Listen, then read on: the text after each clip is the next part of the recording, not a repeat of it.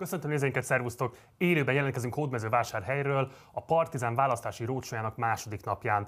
Összesen 8 településre fogunk ellátogatni a következő hetekben. Hogy pontosan milyen településeket érint még a választási rócsónk, azt megtaláljátok a Facebook oldalunkon, tájékozódjatok, és amennyiben lakókörnyezetetek közelében telepedik le a kamionunk, akkor gyertek és látogassatok meg bennünket. Ma estére egy politika történeti adással készültünk a számotokra, mégpedig a térség legendás egykori polgármestere, illetve jelenlegi országgyűlési képviselőjének lassan több mint két évtizedes politikai pályafutását fogjuk részletekre ismertetni. Természetesen szerettük volna, hogyha az érintett, vagyis Lázár János maga is eljött ide a stúdióba, hogy föltessük neki a kérdéseinket, amelyekre azt gondolom, hogy olyan válaszokkal szolgálna, ami a széles nyilvánosság számára is érdekes, izgalmas tudna lenni. Hetekkel ezelőtt több interjú kérelmet is elküldtünk a részre, azonban a mai napon kiderült, hogy sajnálatos módon munkatársaim hibáztak, ezeket a leveleket Lázár János önhibáján kívül nem kaphatta meg, nem olvashatta, így a felkérésünkről nem is értesülhetett. A felelősség végső soron az enyém, ezért ezúton is bocsánatot kérek Lázár Jánostól, és kérem, hogy tekintsen el a hibától, és szavazom bizalmat szerkesztőségünknek, és fogadja a meghívásunkat, akár holnap reggel, amikor még itt vagyunk Hódmezővásárhelyen, akár bármikor a kampány hátralévő időszakában, bármikor nyitva áll előtte a stúdiónk ajtaja. Nagy örömmel vennénk, hogyha ellátogatna ide. Szóval képviselő úr, elnézést, és kérem, jöjjön el, hadd tessük fel azokat a kérdéseket önnek, amelyek azt gondolom, hogy a széles nyilvánosság érdeklődésére is számot tartatnak. Remélem, köszönhetjük Önt is a vendégeink között. És akkor most fordulok ma esti első vendégünk az itt a stúdióban, aki nem más, mint Havrának Ferenc, Hódmezővásárhely önkormányzatának egykori képviselője. Szervusz, nagyon szépen köszönöm, hogy elfogadtad a meghívásunkat. Hát köszönöm én is a meghívást, jó estét kívánok mindenkinek.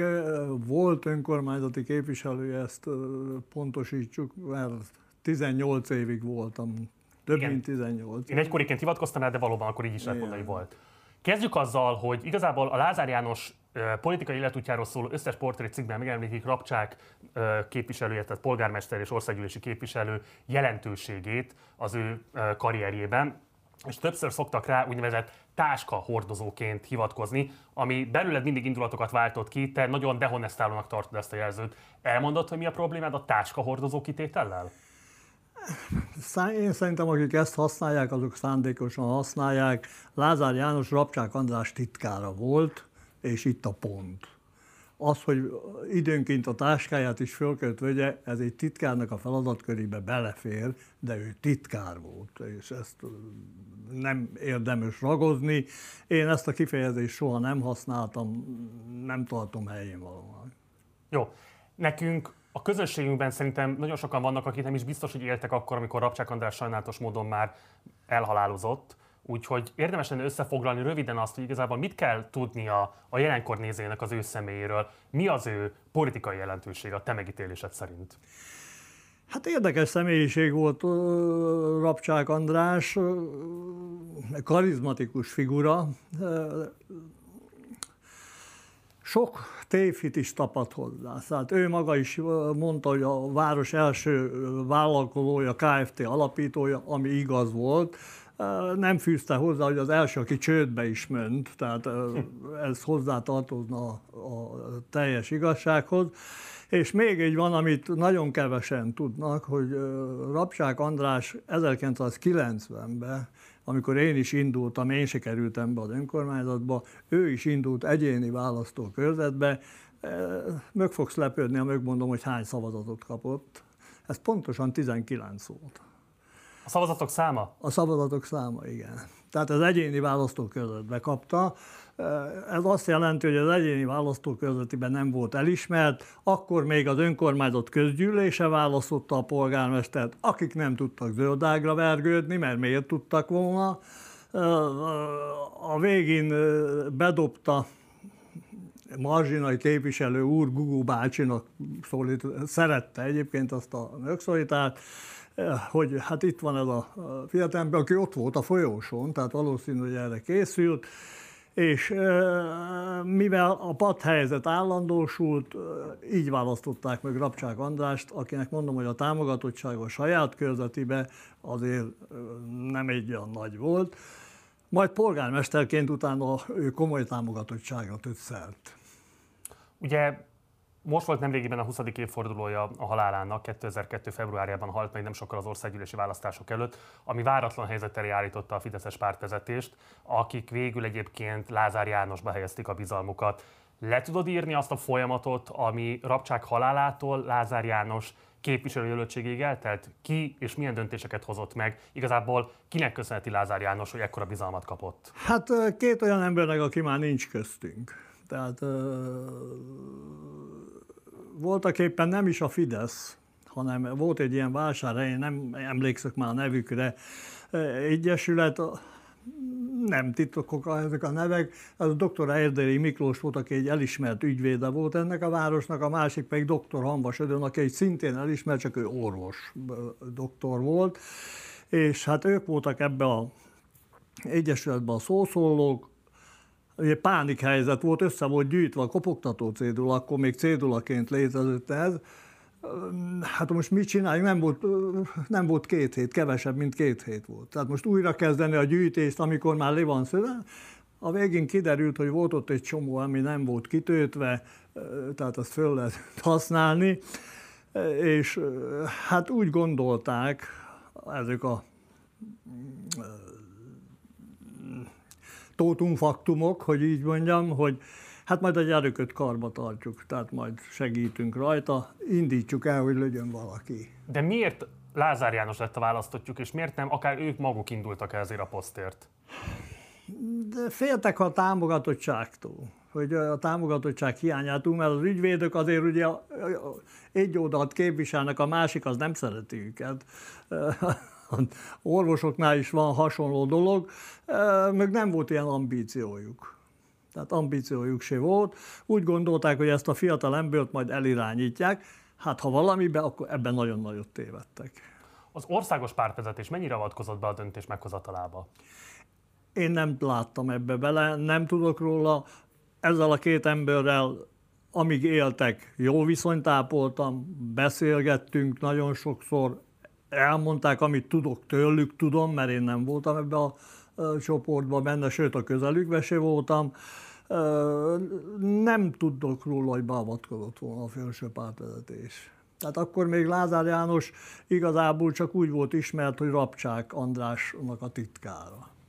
Ugye Lázár János a saját politikai tőkét erősen építi arra, hogy ő a rapcsáki örökség továbbvivője, de közben faramúci módon éppen azokat szorította ki a helyi politikából, akik Rapcsáknak a legfontosabb bizalmasai voltak. Hogyan zajlott le ez a folyamat, tehát hogyan lett ő egy olyan figura, aki igazából túlnőtt azokon, ahogy te is fogalmaztál, akiknek igazából a politikai pozícióját köszönhette. Hát vagy túlnőtt, vagy átlátta, hogy azok, akik őt hatalomra segítették, azok ki is tudják segíteni onnan.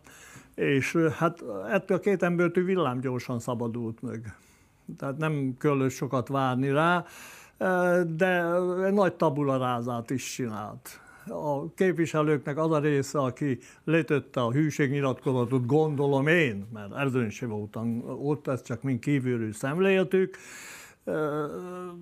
hát azok mellett álltak, és ő frissítette ezt. Lázár János egy nagyon éles elmélyű fiatalember. Tehát nem, én azt szoktam mondani a politikában, aki Lázár János leböcsüli, a, a politikai pályafutásával játszik. Na most ezt az éles elmét azért nem szabad nem mindig jóra használja. Mindjárt majd kíváncsi vagyok arra, mire gondolsz, és majd fejtsd ki, de kicsit még maradjunk a politika történeti folyamatoknál. Lázár igazából hogyan építette ki a saját támogatói bázisát? Tehát, hogyha nem azokra támaszkodott, akik a bizalmat belihelyezték, akkor honnan szerzett új támogatókat magának? Hát először azokra, támogatott, vagy azokra támaszkodott, majd a képviselő testületben szerezte meg a többséget. Beolvasztotta nem gyors folyamat volt ez. Gyakorlatilag, amit Rákosinak szoktak fölrólni, a szalámi taktika, ezt nagyon pontosan végrehajtotta Lázár János is, leszalámizta a KDNP-t, leszalámizta az MDF-öt, hát azok mind ott vannak ma az ő pacsoraiban. Uh-huh. De ezen túlmenően új támogatókat igazából honnan tudott szerezni? Tehát honnan voltak a városban olyan társadalmi csoportok, nem tudom, helyi vállalkozók, akiket ő érdekeltétett a saját politikai pozíciójának a megőrzésében? Nézze, a rendszerváltáskor ez egy nagyon érdekes dolog volt, tehát a nép akkor nem erre gondolt, ami bekövetkezett, és várták a, a tovább lépést, amit Rapcsák András is, Lázár János is folyamatosan ígért.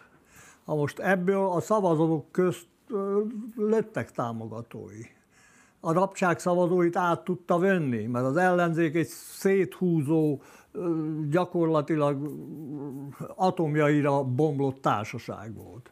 Már a 2000-es évek közepén. Már a 2000-es évek közepén, hát sokat emlegetik ezt a pancser pucsot, amit Rapcsák András ellen indított a közgyűlés, hogy azt itt az egyik neves ügyvéd, aki akkor képviselő volt, annak a nevéhez fűzik, nem is tudott róla. Rapcsák Andrásnak a saját emberei pucsolták meg, csak utána néhányan dezertáltak, illetve visszapártoltak Rapcsák Andráshoz, és akkor jutottak el azok odáig, hogy most akkor szólni kéne az ellenzéknek, mert nincs meg a többségünk. Aha. Tehát így kerültünk mink bele. Tehát nekünk a világon semmi közünk nem volt ahhoz, hogy Rapcsák András ellen pucs készül. Te magad többször is indultál vele szemben a polgármesteri székért, sőt országgyűlési választáson is. Mit lehet elmondani az ő kampányolási stratégiájáról? Ugye saját magát szereti a tisztes polgári uh, úriembernek uh, mutatni, vagy láttatni. Ez mennyiben felel meg azzal a módszertannal, amivel a, amivel a kampányait felépíti? Nézze, az egyik az, hogy érdekes dolog ez az olvasóköri eh, hálózat. Tehát ez vásárhelyen valamikor annó azért működött, hogy nem mindenki fizetett elő minden újságra, ez még a horti rendszerben volt bőven, de ez valahogy fönnmaradt. Ez a rendszerváltáskor mögújult. Na most Rapsák András ebbe villámgyorsan meglátta a lehetőséget. Az összes olvasókörre e, gyakorlatilag rátelepedett, az olvasókörök azok az ő bázisai lettek onnan voltak a szavazói, ott voltak a pörköltes vacsorák, amikor ő elmondta, hogy mindenkinek jó étvágyat, jó volt a pörkölt. Én hallottam sokáig, hogy beszélték, hát egy kicsit sótlan volt, de azért jó, meg Rapi jó, meg mondta, tehát jó beszédű ember volt Rapsák András is, Lázár is az.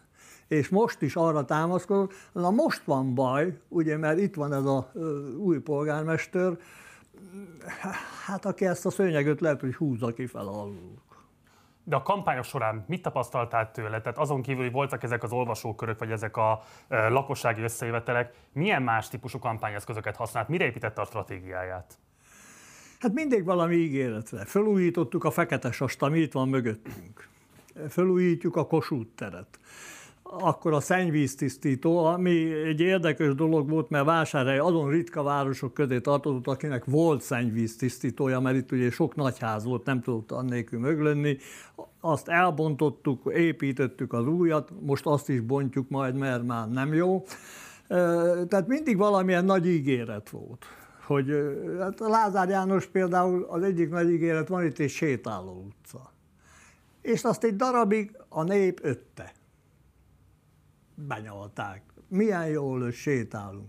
Ja, hogy hun dolgozunk, az egy más kérdés. Miből élünk, az még egy más kérdés. Arra mindig kitanáltuk a gaz ellenséget, mint hogy most is megvannak az ellenségek, hogy asoros bérencök, agaz kommunisták, mindig volt valaki ellenség, akkor is volt. Tehát ezt nem tudom, hogy a Fidesz tanulta Lázáréktól, vagy Rapsákéktól, vagy Rapsákék a Fidesztől. De hogy azt mondod, hogy Lázárnak a kampánytechnikája ezt az ellenség kép formálást, ezt már 2000-es évek közepétől kezdődően használta? Hát mindig gyakorolta. Uh-huh. Mindig gyakorolta. Mondjuk ez egy ősi politikai eszköz. Tehát hát ez nem most találták ki. Érdekes dolgot mondok, én Lázár Jánosnak a a polgármesteri irodájának az ajtajánál Kádár Jánosnak egy nagy képe volt, és mondtam neki, hogy adja nekem. Azt mondta, hogy nem, mert ez neki köl. És neki kell? Neki kell, igen. Hát, oda ki volt téve, hogy miért kell. Arra volt kíváncsi, hogy Kádár János hogy tudott ilyen hosszú ideig hatalmon maradni. És ezt ő behatóan tanulmányozta. Tőlem is kért adatokat például Nagy Imrérű. A mi pártunknak a kiadványaiban volt Nagy Imrérű sok olyan ami, ami nem annyira nyilvános, nem volt titkos, mert újságban megjelent, de nem jutott hozzá. tőlem kérte el, hogy adjam már oda, mert ő erre kíváncsi. És mit gondolsz, vagy mit tudsz akár konkrétan, miért érdekelte ennyire Kádár János politikai életútja? Hát, mert ugye a hatalmon maradásnak a hosszú távjába gondolkodik ő is. Uh-huh. Hát mint hogy a Fidesz is. Hát most mit mond Orbán Viktor? Hogy újabb 12 évkör. De nem az, hogy majd hónaptól kezdve megváltozik valami, de hogy változik, majd 12 év múlva.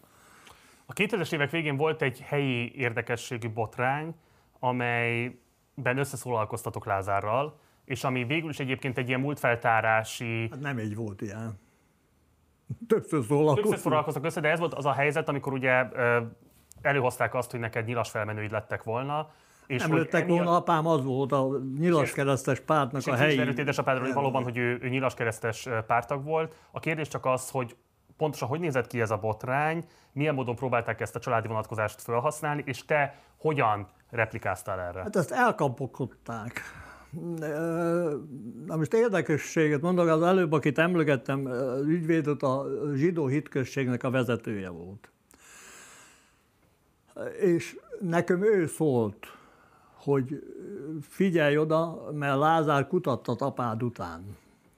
Mondom, nagy titkot nem fog találni, mert ez akkora titok volt, hogy apámról 1948-ban még az újság ezt írta. Apám 50-ben halt meg, 50 januárjában, és még 49-ről nekünk megvannak azok a papírok, hogy neki minden vasárnap délelőtt 10 órakor rendőrségünk előtt jelentkezni. Megvan az a jelentkezési papírja. Tehát ez egy köztudott dolog volt az öregről.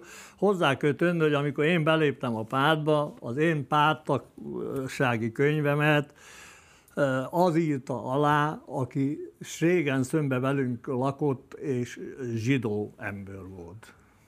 Tehát ne gondolja senki, hogy ezt nem tudták. Hát hogy ne tudta volna, Dobai Józsefnek hívták, Dajs József volt az eredeti neve.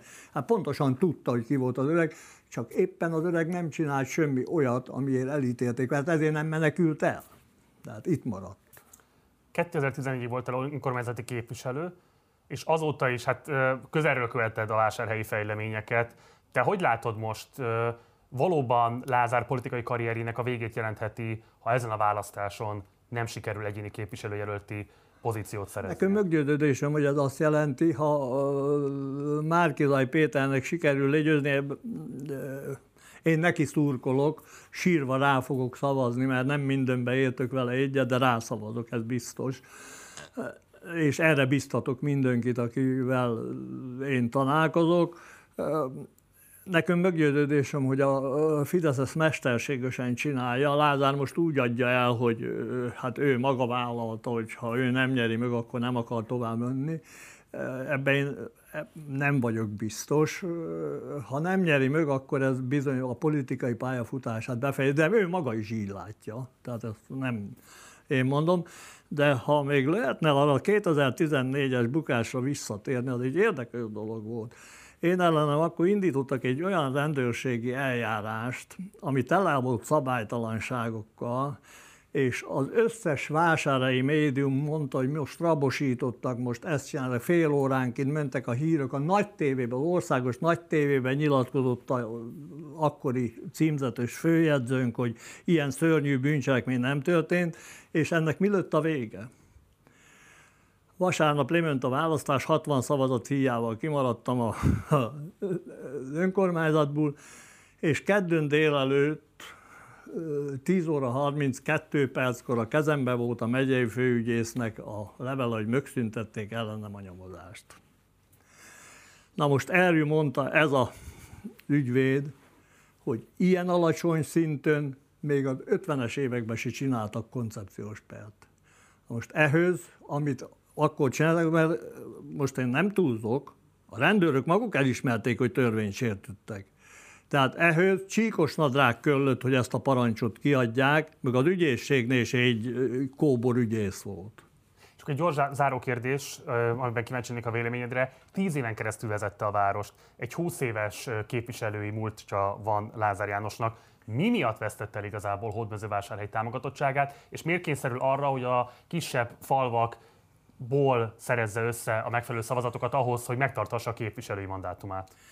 Hát én két okra vezetem vissza. Az egyik az, amiért e, például a szocializmus a világpolitikán kívül mögbukott, e, gyakorlatilag a nép mögunta. Uh-huh. Tehát, Ennyire egyszerű? Na most Lázárékkal is valóban ez van, hogy e, mögunták, rengeteg ígéret volt, itt valódi fejlődés, hát az nem igen volt. Mondok néhány számot, ha lehet, hogy 54 ezerrel vette át Rapcsák András a várost a lakosság szám, most hivatalosan 42, de a éjszaka ha megszámolnánk, nem volna 40. Fejlődtünk. 17 ezeren dolgoztak az iparba. Most 5-6 ezeren fejlődtünk. Azok a nagy gyárak be vannak, egyetlen egyet nem tudtak megmenteni, amit annyira emlegetnek a Villeroy Bok, hát annak két üzemegységét tudták megmenteni, nem a gyárat. Hát nincs a régi dolgozói létszámának a 20%-a nincs már a gyárban. Tehát a munkahelyek nincsenek, a mögélhetés nehéz, most kezdenek rágyűnni azok, akik nem jutottak főthön, akiknek nincsen komolyabb birtokuk, hogy hát velük mi lesz. A lézüllesztött közoktatás, tehát lehet itt beszélni, hogy most építünk ezt, építünk azt, most elgyűjtem a kórház mellett. Építettünk egy nagyon szép új korszerű szárnyat, most arra építünk még emeleteket. De hát ott áll mellette a hatalmas, üres, régi kórházépület. Világos. Hát ezek már olyan kérdések, amelyek alapvető fontosságok, de egy picit most túlmutatnak a jelenlegi műsoroknak a keretein. Ezzel együtt Havrány Ferenc, nagyon köszönöm, hogy elfogadtad a meghívásunkat és megtiszteltél jelenléteddel. Hallatlan izgalmas dolgokat hallhattunk tőled. Köszönöm szépen, jó egészséget neked, minden jót. Én is mindenkinek. Kíváncsian várom Lázár János elvállalja, mert nagyon jó beszédű ember, tehát ezt tudni kell retorikában valóban nagyon kevesen érhetőek. Kevesen érnek fel Igen. hozzá. Folytatódik a műsorunk, ugyanis Hát Lázár János polgármesterségének rengeteg progresszív eleme is volt, amit még a kritikusai is elismerően emlegetnek. Ezek közül is kiemelkedik például a deszegregációs politikája, amely élesen szembeáll igazából a Fidesz 2010 óta gyakorolt oktatás politikai alapvetéseivel. Hamarosan érkezik a stúdióba dr. Szűcs Norbert, a Szegedi Tudományegyetem oktatója, akivel Lázárék deszegregációs politikáját fogjuk majd elemezni. De mielőtt ez megtörténne, nézzük meg, hogy 2018-ban, tehát négy évvel ezelőtt a választások idejében, hogyan nézett ki Lázár János elhíresült bécsi performansza. Bécs egyik nagyhírű, régi nagyhírű kerületében vagyunk, ahol 20 évvel ezelőtt egyetlen egy bevándorló sem volt. Hát meglátjuk, hogy ha az ellenzéki pártok beengedik a bevándorlókat, akkor 20 év múlva milyen lesz Budapest. Lehet, hogy ilyen. És ezek a bevándorló közösségek ezek teljesen megváltoztatják a régi városi arculatot. Itt láthatóan piszkosabbak az utcák, láthatóan jóval szegényebb a környezet, és sokkal több a bűnözés. Láthatóan a saját képükre alakították ezt a környéket. A fehér keresztény osztrákok elköltöztek, és a bevándorlók átvették ennek a városrésznek, városrésznek az irányítását. Ezekben a városrészekben, ahogy itt ma délután volt egy kis időm szétnézni, azt láttam, hogy sokkal nagyobb a rendezetlenség, sokkal több az utcai szemét, hospiszok, és a kevés bécsi, aki még itt lakik, az elmondta, hogy sokkal nagyobb a bűnözés, és nagyobb félelemben élnek itt az emberek. Lázár Jánostól kedvet kaptunk, és megnéztük, milyen is valójában Bécsnek ez a kerülete, a Favoritán Strasse környéke. Ami elsőre feltűnik, szó sincs koszról, ahogyan arról Lázár János beszélt. Ez a fiú már itt született, és azt mondja, akik nemrég érkeztek, azok is szeretnének beilleszkedni. Ez a szíriai nő három éve él itt. Ő azt mondja, már beszél valamennyire németül, és most is tanfolyamra jár. Ez a bécsi asszony arról beszélt, bár vannak menekültek, de szerintem nem többen, mint máshol. Kérdésünkre ez a nő azt mondta, sokkal menekült, és valóban romlott a közbiztonság, de szerinte a kelet-európaiak követik el a bűncselekmények jelentős részét. A bécsi rendőrség sajtószóvivője szerint a számok sem azt mutatják, hogy rossz itt élni. Úgy fogalmazott, azt az állítást a rendőrség nem tudja megerősíteni, hogy itt lenne a legnagyobb bűnözés. Renate Brauner, Bécs nemzetközi ügyekért felelős tanácsosa Twitter oldalán annyit közölt, azt kívánhatom a magyar városoknak, hogy olyanok legyenek, mint Bécs, a világon a legjobb életminőséggel rendelkező város. És folytatjuk adásunkat, amelyben Lázár János politikai életútját elemezzük. A következőkben alapvetően a polgármesterség idejére eső deszegregációs programról fogunk majd beszélgetni. Itt ül már velem szemben dr. Szűcs Norbert, a Szegedi Tudományegyetem Juhász Gyula pedagógus képző karának docense. Szervusz, köszönöm szépen, hogy elfogadtad a meghívásunkat. Én is köszönöm, és rögtön le is szögezem, hogy nem az egyetem álláspontját fogom itt képviselni, hanem esélyegyenlőségi szakértőként fogok beszélni. Teljesen fair. Kezdjük egy kicsit távolabbról. Ugye a szegregáció kérdése egy erősen polarizált téma a magyar nyilvánosságban. Itt elég akár csak mondjuk a gyöngyöspatai roma polgártársunk részre megítélt kártérítésre és az annak nyomán kibontakozó politikai polémiára utalni. Átfogóan hogyan lehet leírni, mit tekintünk szegregációnak az oktatásban? Erről hosszan lehetne beszélni, próbálunk nagyon egyszerűen fogalmazni, mondjuk akár egy mondatban megfogalmazni ezt a problémát. Szegregációnak Magyarország esetében azt nevezzük, hogyha szegénységben élő gyermekek koncentráltan tanulnak egy oktatási intézményben. Direkt szegénységben élő gyerekekről beszéltem, mert a közoktatási szegregáció nem csak etnikus színezetű lehet, bár Magyarországon általában cigány gyermekek szegregációra van szó, és ezt is értik a többségében a kifejezés alatt. Pontosan milyen formái sújthatják leginkább egyébként az érintett diákokat? Rengeteg formája van, és sajnos egyre szaporodó formája van. Intézményen belüli és intézmények közötti szegregációról beszélhetünk. Például intézményen belüli szegregáció esetében nagyon gyakori, hogy mondjuk a szegénységben élő gyermekeket vagy a cigánygyermekeket egy külön osztályba sorolják. Azt hiszem ez egy nagyon ismert gyakorlat, tehát nagyon sokan tapasztalhatták akár a saját iskolai karrierük során is ezt a megoldást. E, egészen radikális megoldások is vannak, mondjuk eltérő csengetési rend ezen osztályok számára, de hogy még egy példát mondjak a számtalan közül, a egyes magas presztízsel rendelkező és alacsony presztízsel rendelkező intézmények között is megosztanak általában a gyermekek ilyen szocioökonomiai státusz szerint. Ugye Lázár János politikai pályafutásának sajátos bukéja az, hogy az egyik legkomolyabb politikai sikerét, ami valóban radikálisan képes volt átrendezni bizonyos közviszonyokat, azt hát nem tudja igazából az ászlajára tűzi, pont azért, mert annak a kormányzatnak, amelynek a képviselője, korábban minisztere volt, éppen ezzel ellentétes oktatáspolitikai elveket követ. 2006-2007-ben zajlott le ez a deszegregációs program, vagy antiszegregációs program, vagy mondd el, hogy melyik igazából a helyes terminus, de hogyan nézett ki korábban a hódmezővásárhelyi közoktatás állapota, mik voltak a legfontosabb problémák, és mire próbált ez a program válaszsal szolgálni? Én a deszegregáció kifejezést használom, ez nagyon tudatosan egy deszegregációs beavatkozás volt, ami alatt azt értem, hogy egy szegregált oktatási helyzetet megpróbáltak egy integrált oktatási helyzetté átalakítani.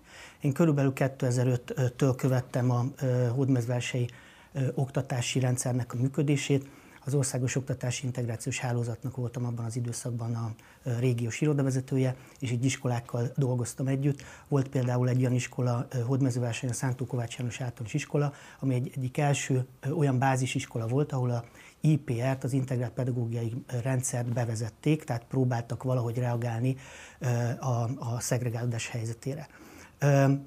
Egy kicsikét általánosabban fogalmazva, nem az volt a beavatkozásnak a, a, a generálója, hogy esélyegyenlőségi programot akartak megvalósítani, hanem egyszerűen egy gazdasági racionalizálásra volt szükség, mert azokban az években, vagy azokban az években is oly mértékben fogyott a gyerekek száma hódmezővásárhelyen, 100 és 200 fő között tanévente, hogy egyszerűen ez a túlméretezett intézményrendszer már nem volt föntartható, tehát csökkenteni kellett az intézmények számát.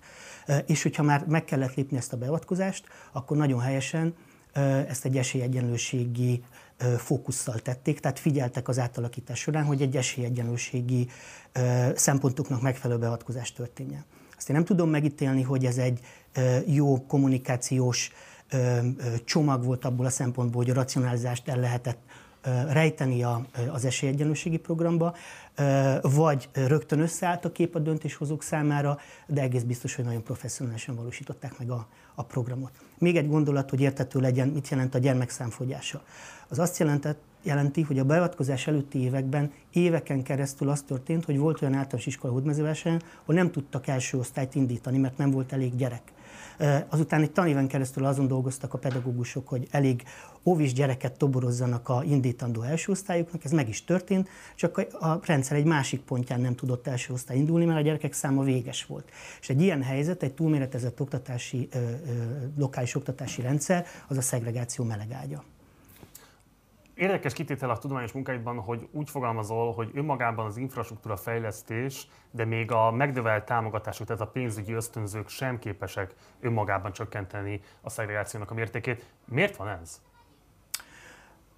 Először is egy példával válaszolok. Hódmezővásárhelyen Lázár János vezette önkormányzat próbálkozott az én meglátásom szerint a nyitás stratégiája, valamint én a nyitás stratégiának nevezek.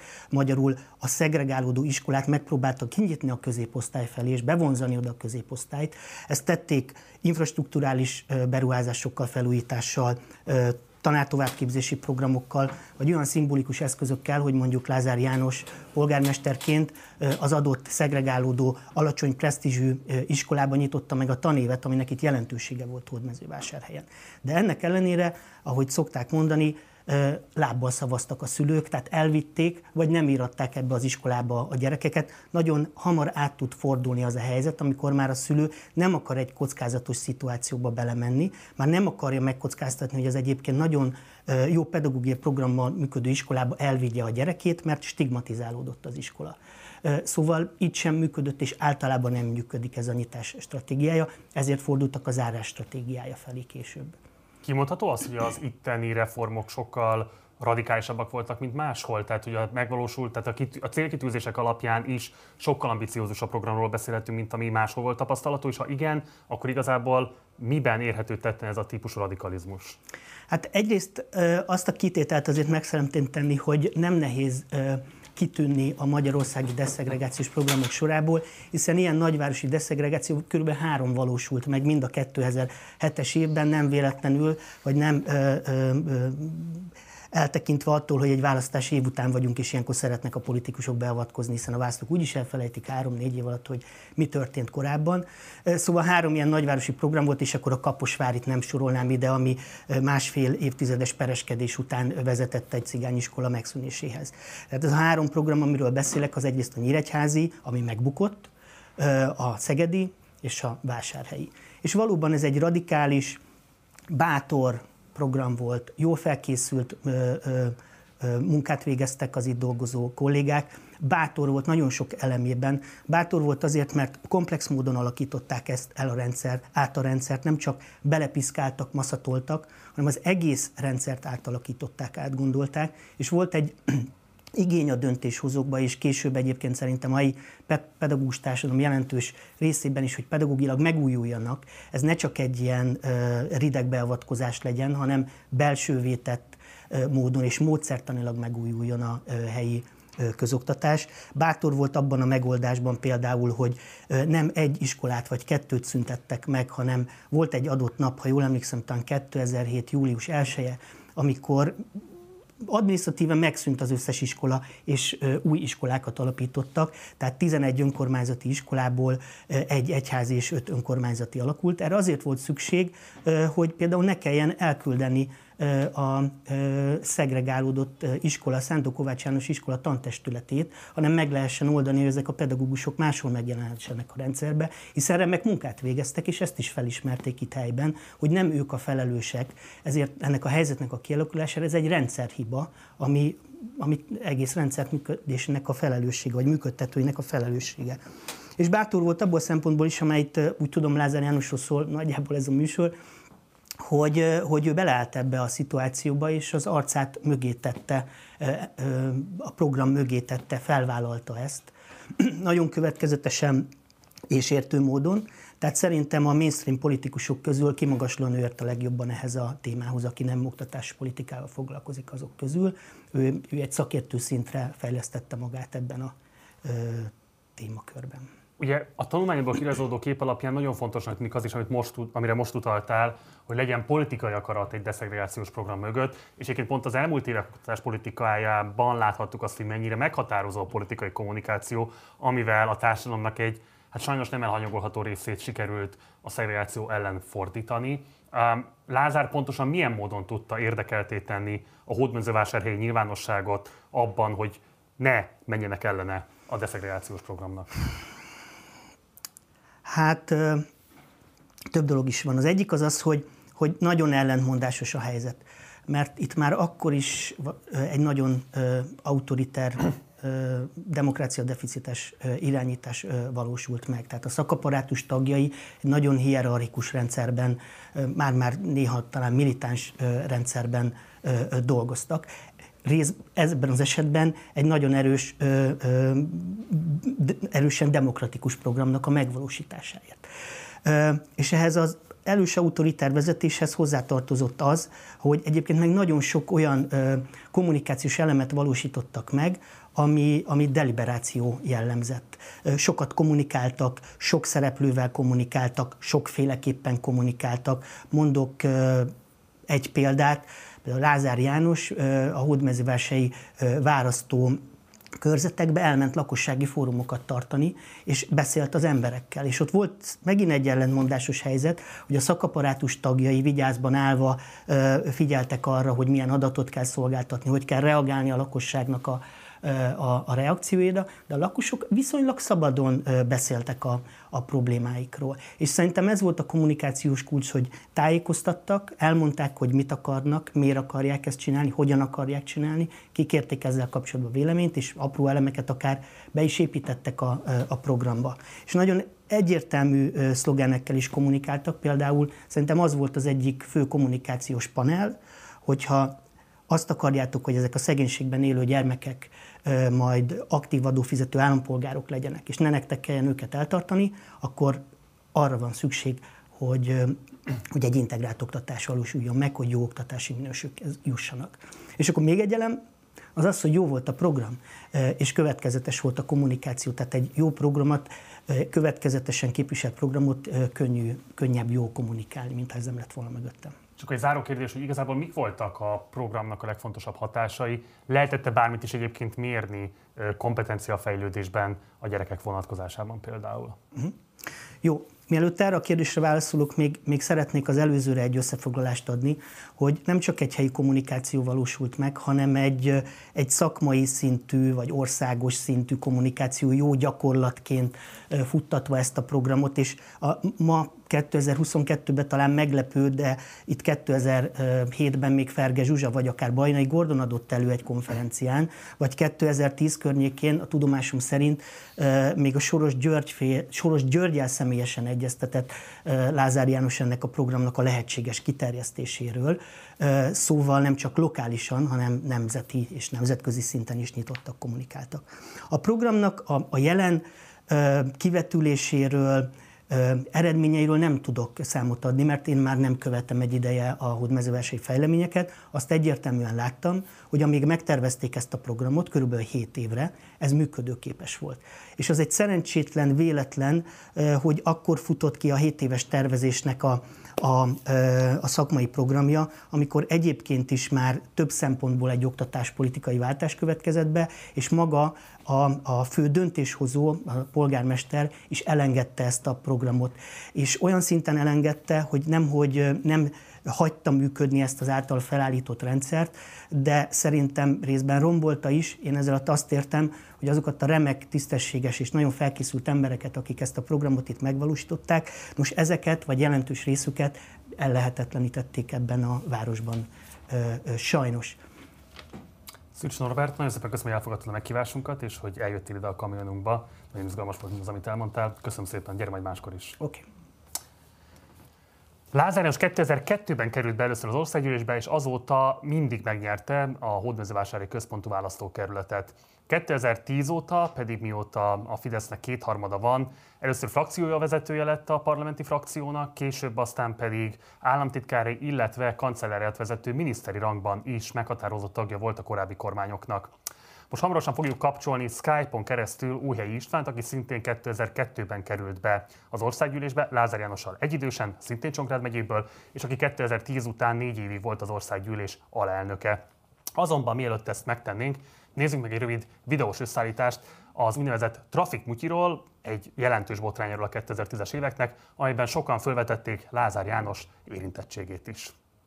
Az eddigi árusító helyeken ma már csak elvétve lehetett cigarettát vásárolni, mert éjféltől a piacon egyeduralkodóvá válnak a nemzeti dohányboltok. Hogy kiárulhat, pályázaton döntötték el, több esetben nyertek politikusok és családtagjaik is. Lázár János szerint semmilyen bizonyíték nincs arra, hogy politikai alapon választották volna ki a trafikpályázatok győzteseit. Irigylem az idejüket azoknak, akik ezt böngészik, és sajnálom, hogy az irítség motiválja a böngészést, és nem az, hogy fölhívják a nyerteseket, vagy a nyerteseket megkeresik és gratuláljanak nekik. Nem tudom garantálni a szocialistáknak, hogy eh, minden eh, megnyert eh, trafik koncesszió vagy jog szocialistákhoz kerüljön, és nem tudom garantálni a fideszesek számára sem, hogy minden trafikjog fideszesekhez kerüljön, és kizárni se tudom, hogy a trafikjogosultak között ne legyen olyan, aki már egyszer a Fideszre szavazott. Az pedig, hogy kikinek a barátja, ismerőse, kikivel fogott kezet, kikinek az üzlettársa, kikinek a felesége, én életemben számon nem tartottam, se önről, se másról, és nem is fogom. Tehát itt konkrétan Lázár úrra gondolok, ugye, aki maguk is arra gondolnak. Hát ez egy, ugye nekem azt mondják, én nem ismerem őt személyesen annyira jól, hogy meg tudjam állapítani, nagyon tehetséges politikus, jó szervező, láthatjuk, milyen jól elintézte a trafikügyet is. Nem? És itt van már velünk a vonalban Újhelyi István, európai parlamenti képviselő, az MSZP országgyűlési képviselő 2002 és 2014 között, 2010 és 2014 között szintén az országgyűlés alelnöke. Szervusz István, köszöntelek az adásban. Szia, szervusztok, üdv a nézőknek is. Köszönöm, hogy elfogadtad a meghívásunkat. István, mielőtt rátérnénk a mai adásunk fő témájára, Lázár Jánosra, mindenképpen szeretném, hogyha kitérnénk arra a Facebook posztra, amit az adásunk előtt nem sokkal osztottál meg, és ami ugye arról szólt, hogy a Fidesz képviselő is megszavazták azt az európai parlamenti határozatot, amely többek között Paks 2 felfüggesztése mellett foglalt állást. Pontosan mi zajlott le a mai napon? Én most értem haza egy-két perccel ezelőtt itt az adás miatt a parlamentből, már Brüsszelben, a brüsszeli albéletbe haza, és nagyon friss a hír, még emésztjük mindannyian. Reggel felszólítottam a Fideszes LP képviselőket, hogy akkor most döntsék el, hogy kivel vannak, Putyinnal, a putyini Orbán mutyikkal, vagy pedig Európával. Ugyanis ma történelmi módon ez tényleg soha korábban nem fordult elő, ne is kelljen a jövőben.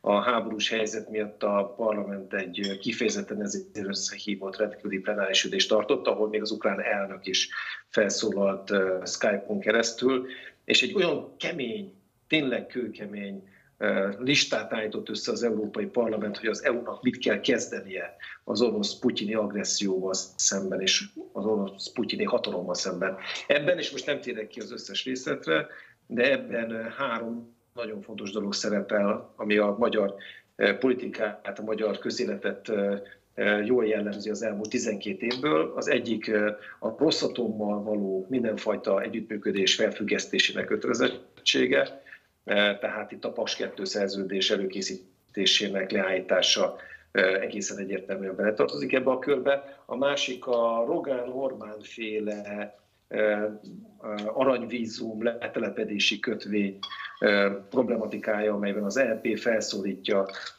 a az ezt megszervező államokat, leginkább itt az Orbán kormányról van szó, hogy a gyanús hátterű orosz figuráknak adott ilyen vízumot EU-ba való letelepedés lehetőségét azonnal vizsgálják felül, és utasítsa ki az országból a kormány. És a harmadik, az pedig az orosz kémbanknak, ahogy hívja mindenki, az Európai Unióból való kipenderítése azonnali hatája. Ugye ez egy politikai állásfoglalás, de hát itt 27 ország tagállami politikusai ülnek mögöttük, anyapártok, európai pártok, tagállami pártok. Ez mindenkire valamilyen módon egyfajta politikai kötelezettség is ró, és hát azt képzeljük el, hogy a Fidesz a végén kinkeservesen megszavazta mind a három kitételt, az egész állásfoglalást, így most kíváncsian várom, hogy holnap reggel a közlönyben olvashatjuk-e azt, hogy akkor a kormány elkezdte ezen orosz mutyiknak a lebontását itthon. Egy gyors kérdés még ide tartozóan, bármelyik Fideszes parlamenti képviselő társaddal volt alkalmad beszélni, szolgáltak-e bármilyen magyarázattal arra vonatkozóan, hogy miért ez a nagy változás?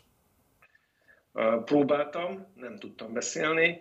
A folyosói, ugye a szakértőink kapcsolatban vannak azért egymással az irodám is, több fideszes irodával, szakmai kérdésekben azért csak vannak egyeztetések, agrárium és más kérdésekben.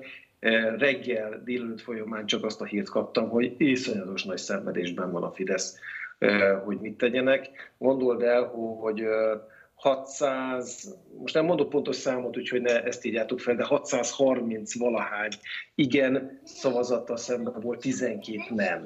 Na most itt azért a 12 nemhez még, hogyha odasodródott volna a Fidesz egy tucatnyi nem szavazata, az, az maga lett volna az európai közösségből való kiforolás. Most viszont az az érdekes, hogy ott kint ezt megszavazzák, itthon pedig akkor a kormány követi ezt az álláspontot, hogy tovább játsszák a pávatáncot. Deutsch kollega egyébként a Facebookon, vagy Twitteren, vagy valahol jelezte, hogy új helyi hazudik, mert ez nem is igaz. Én azért kiraktam a Facebookomra, nézzétek meg, kiraktam a szavazásnak a screenshotját, a végső szavazásnak, ahol ott van az összes Fideszes szavazat a teljes állásfoglalásra. Jó, és akkor térjünk rá mai főhősünkre, Lázár Jánosra. Ugye te is 27 éves voltál akkor, amikor 2002-ben bekerültél a parlamentbe, Lázár János is 27 éves volt, ráadásul mindketten Csongrád megyéből érkeztetek az országgyűlésbe. Mikor találkoztál vele először, és mi volt az első benyomásod róla? És mind a ketten a Szegedi Jogi Karról érkeztünk, ahol Botka Lacival, Botka Lászlóval, én akkor már helyi kis MSZP-s sejtet alapítottam, tehát mi 18, Laci akkor már 20 éves volt, aktív politikai életet élt, Lázár János pedig úgy ismertem meg részben a folyosóló, részben pedig Vásárhelyről Rabcsák András polgármester úr, képviselő úr kollégák ájaként. Én magam is így kezdtem egyébként, hogy Géci Józsefnek, például a Botka Lászlónak, Annus képviselőnek voltam a hasonló személyi titkára, tehát ilyen módon ismertük egymást.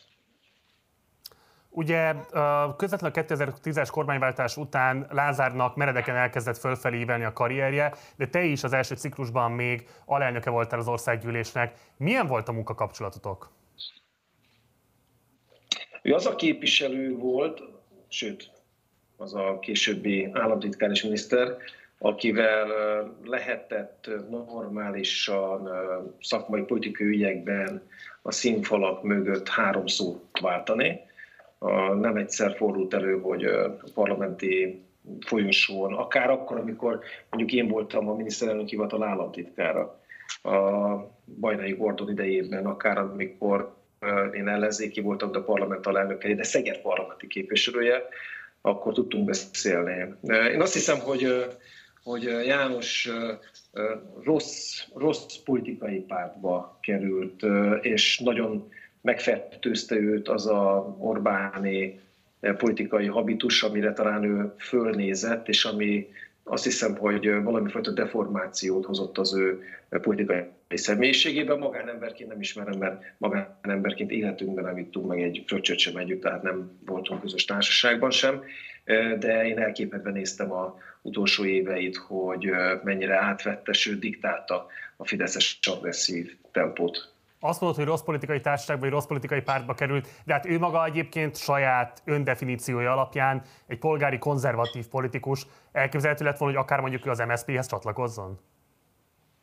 Nem így értettem, és valószínűleg nem lenne helyünk egymás mellett egy ugyanolyan frakcióban, hanem arra, hogy az Orbán által addigra leuralt Fidesz, ami egy először csak önmagában kezdett állampártként, egy autokrata berendezésű pártként működni, aztán utána pedig mindannyian szívjuk rendesen egy egész országot uraltak le állampártként. Ebben úgy tudott emelkedni a csillaga, hogy ezen közben, mondom, inkább ő változott az Orbáni állampárti agresszív stílushoz, semmint, hogy egyébként azt az egyetemista fiatalt láttam volna viszont a Fidesz egyik vezető politikusaként. Orbán pedig nyilvánvalóan elkaszálta, nem egyszer, nem kétszer, hanem szerintem most már sokszor az elmúlt években, mert Lázár János nem egyszer egyértelműítette, hogy ő várományosa az Orbán utódlását utódlásában a Fidesz és az ország vezető székének. István, bocs, azt mondod, hogy egyértelművé tette, neked ő megvallotta az ilyen irányú ambíciót, mert ő azért ennyire egyértelmű ezt a nyilvánosság számára eddig nem tárta föl. Aki a hát te is értesz a politikához. Így aztán félmosolyokból és a odakarcsintásokból meg a, a Fidesz kommunikációból való kibeszélésből egyértelmű volt, hogy abban a párharcban, vagy inkább többes harcban, ami Rogán,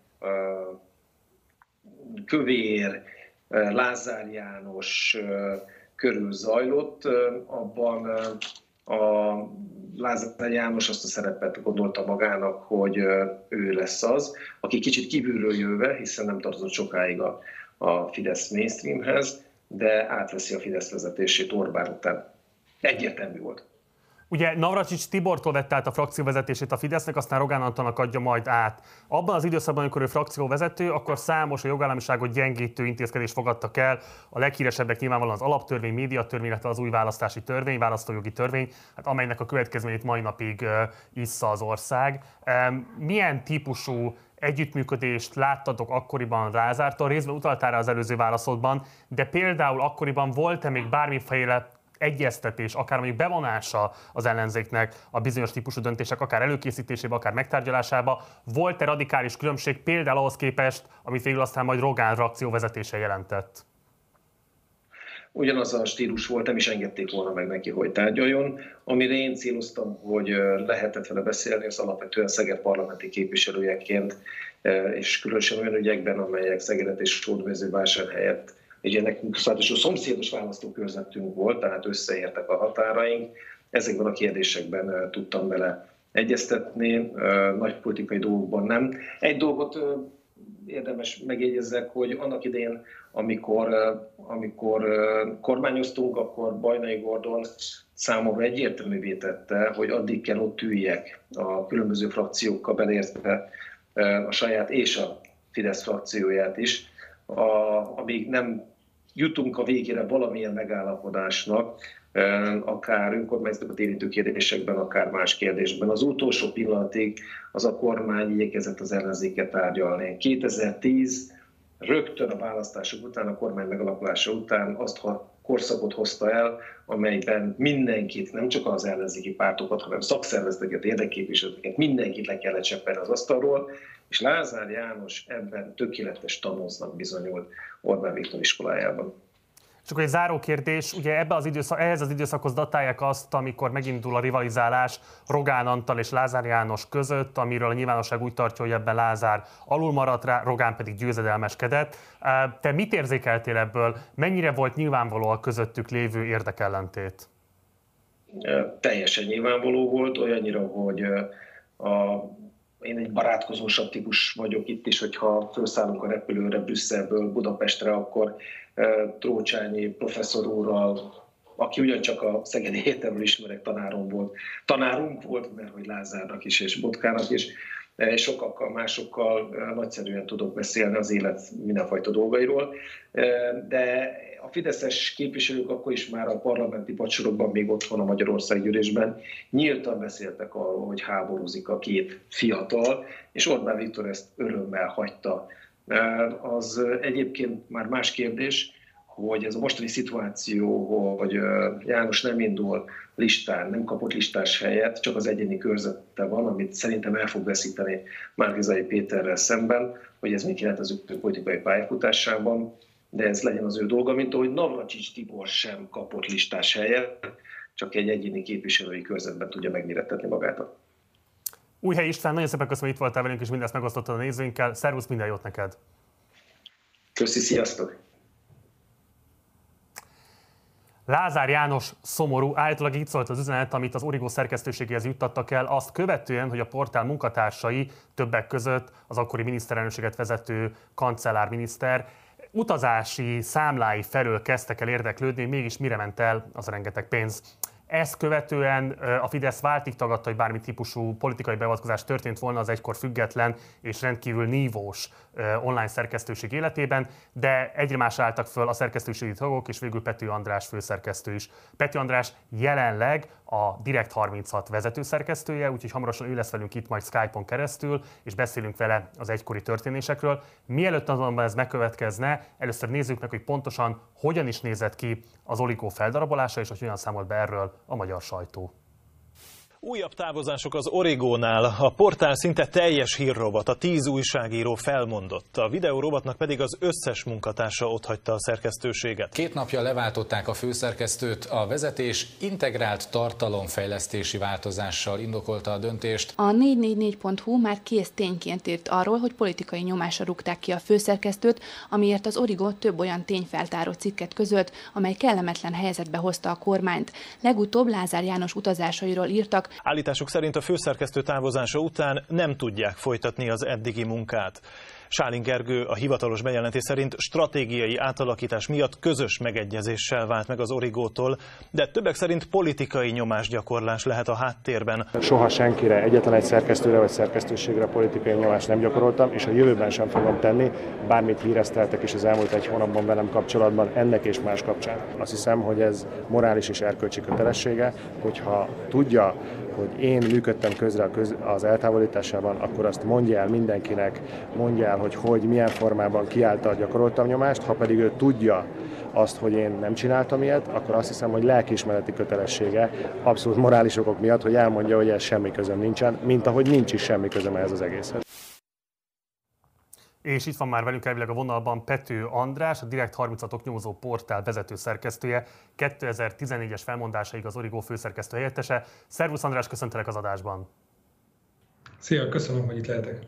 Látod, mennyire szomorú az élet, hogy én egyébként közvetlen közelről követtem végig ezt a teljes kálváriát, a mai napig emlékszem bizonyos megmozdulásokra, és én is összekevertem, hiszen nyilvánvalóan úgy zajlott le az esemény történet, hogy Sálin Gergőt, aki akkor valóban főszerkesztője volt a portálnak, kirúgták, és erre válaszul álltak föl a szerkesztők, többek között te magad is. Ugye az Origót akkoriban, hát ezt most már el kell magyaráznunk sajnos, mert vannak fiatalabb nézőink, akik csak a kormánypropaganda lapként hát értesületekről egyáltalán létezik egy ilyen médium, de ez a beszántásáig egy rendkívül nívós portál volt, ahol számos oknyomozó anyag is megjelent többek között vezető kormánytagok visel dolgairól is. Ugye ez az ügy, amiről beszélünk, Lázár János külföldi utazásai közül hármat érintett, amivel kapcsolatban próbáltatok információkat begyűjteni, és úgy szól a fám, hogy ez váltotta ki Lázár János haragját. Tudnál-e pontosan rekonstruálni, hogy hogy zajlott le ez az egész esemény történet?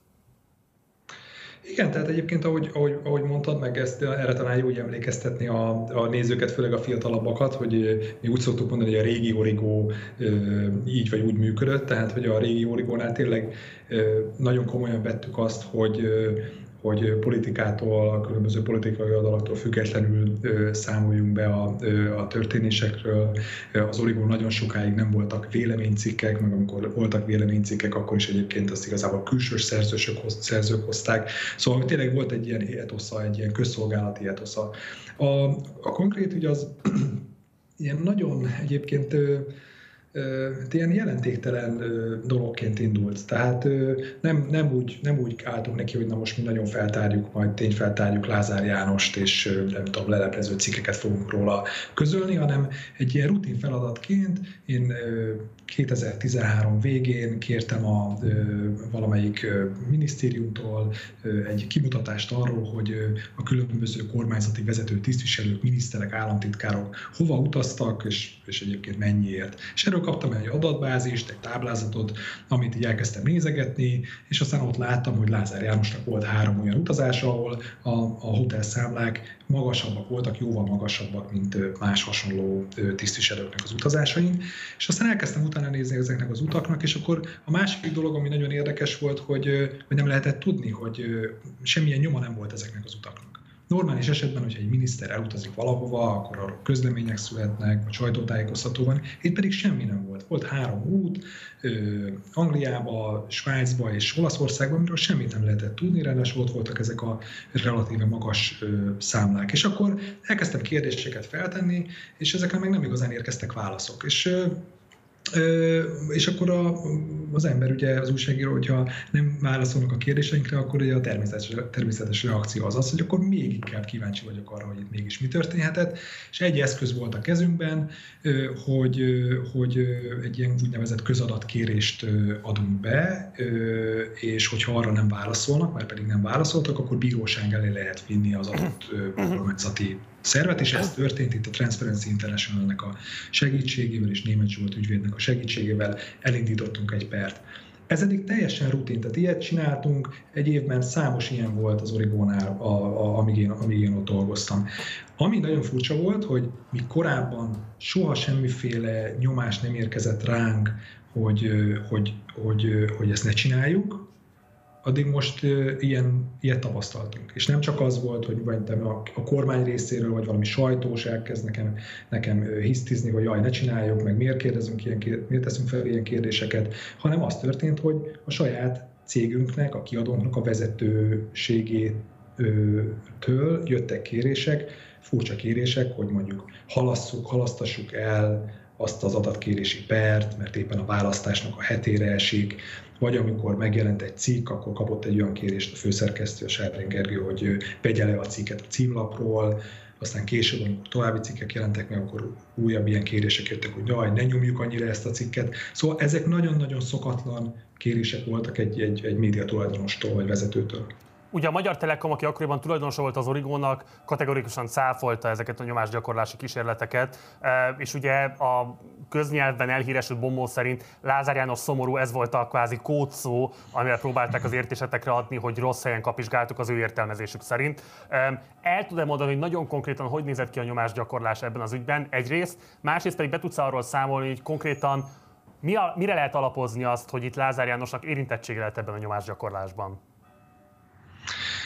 Ugye amit én, amit én tudok, amit itt tényszerűen tudok, az annak egyébként a, a, a, a legtöbb információ az a, a főszerkesztőtől, tehát az akkori főszerkesztőtől, Sáling Gergő kollégámtól van, akivel egyébként azóta is együtt dolgozunk, a Direkt 36-ot másokkal együtt, egy, együtt alapít, közösen alapítottuk, és és ő, ő számolt be nekem ezekről a kérésekről. Ő ezeket, ha jól tudom, ezeket a kéréseket az Origo akkori vezérigazgatójától, Vaszili Miklóstól kapta, aki azóta ugye itt a kormány médiában tölt be különböző fontos szerepeket, pozíciókat, és, és hogy tőle érkeztek ezek a, ezek a kérések. Hogy most a Vaszili Miklós kitől ő, ő rajta milyen nyomás volt, és hogy ő, ő kitől kapta ezeket a utasításokat vagy kéréseket, azt, azt bevallom nem tudom, nyilván legalábbis tényszerűen nem tudom, nem tudom így állítani.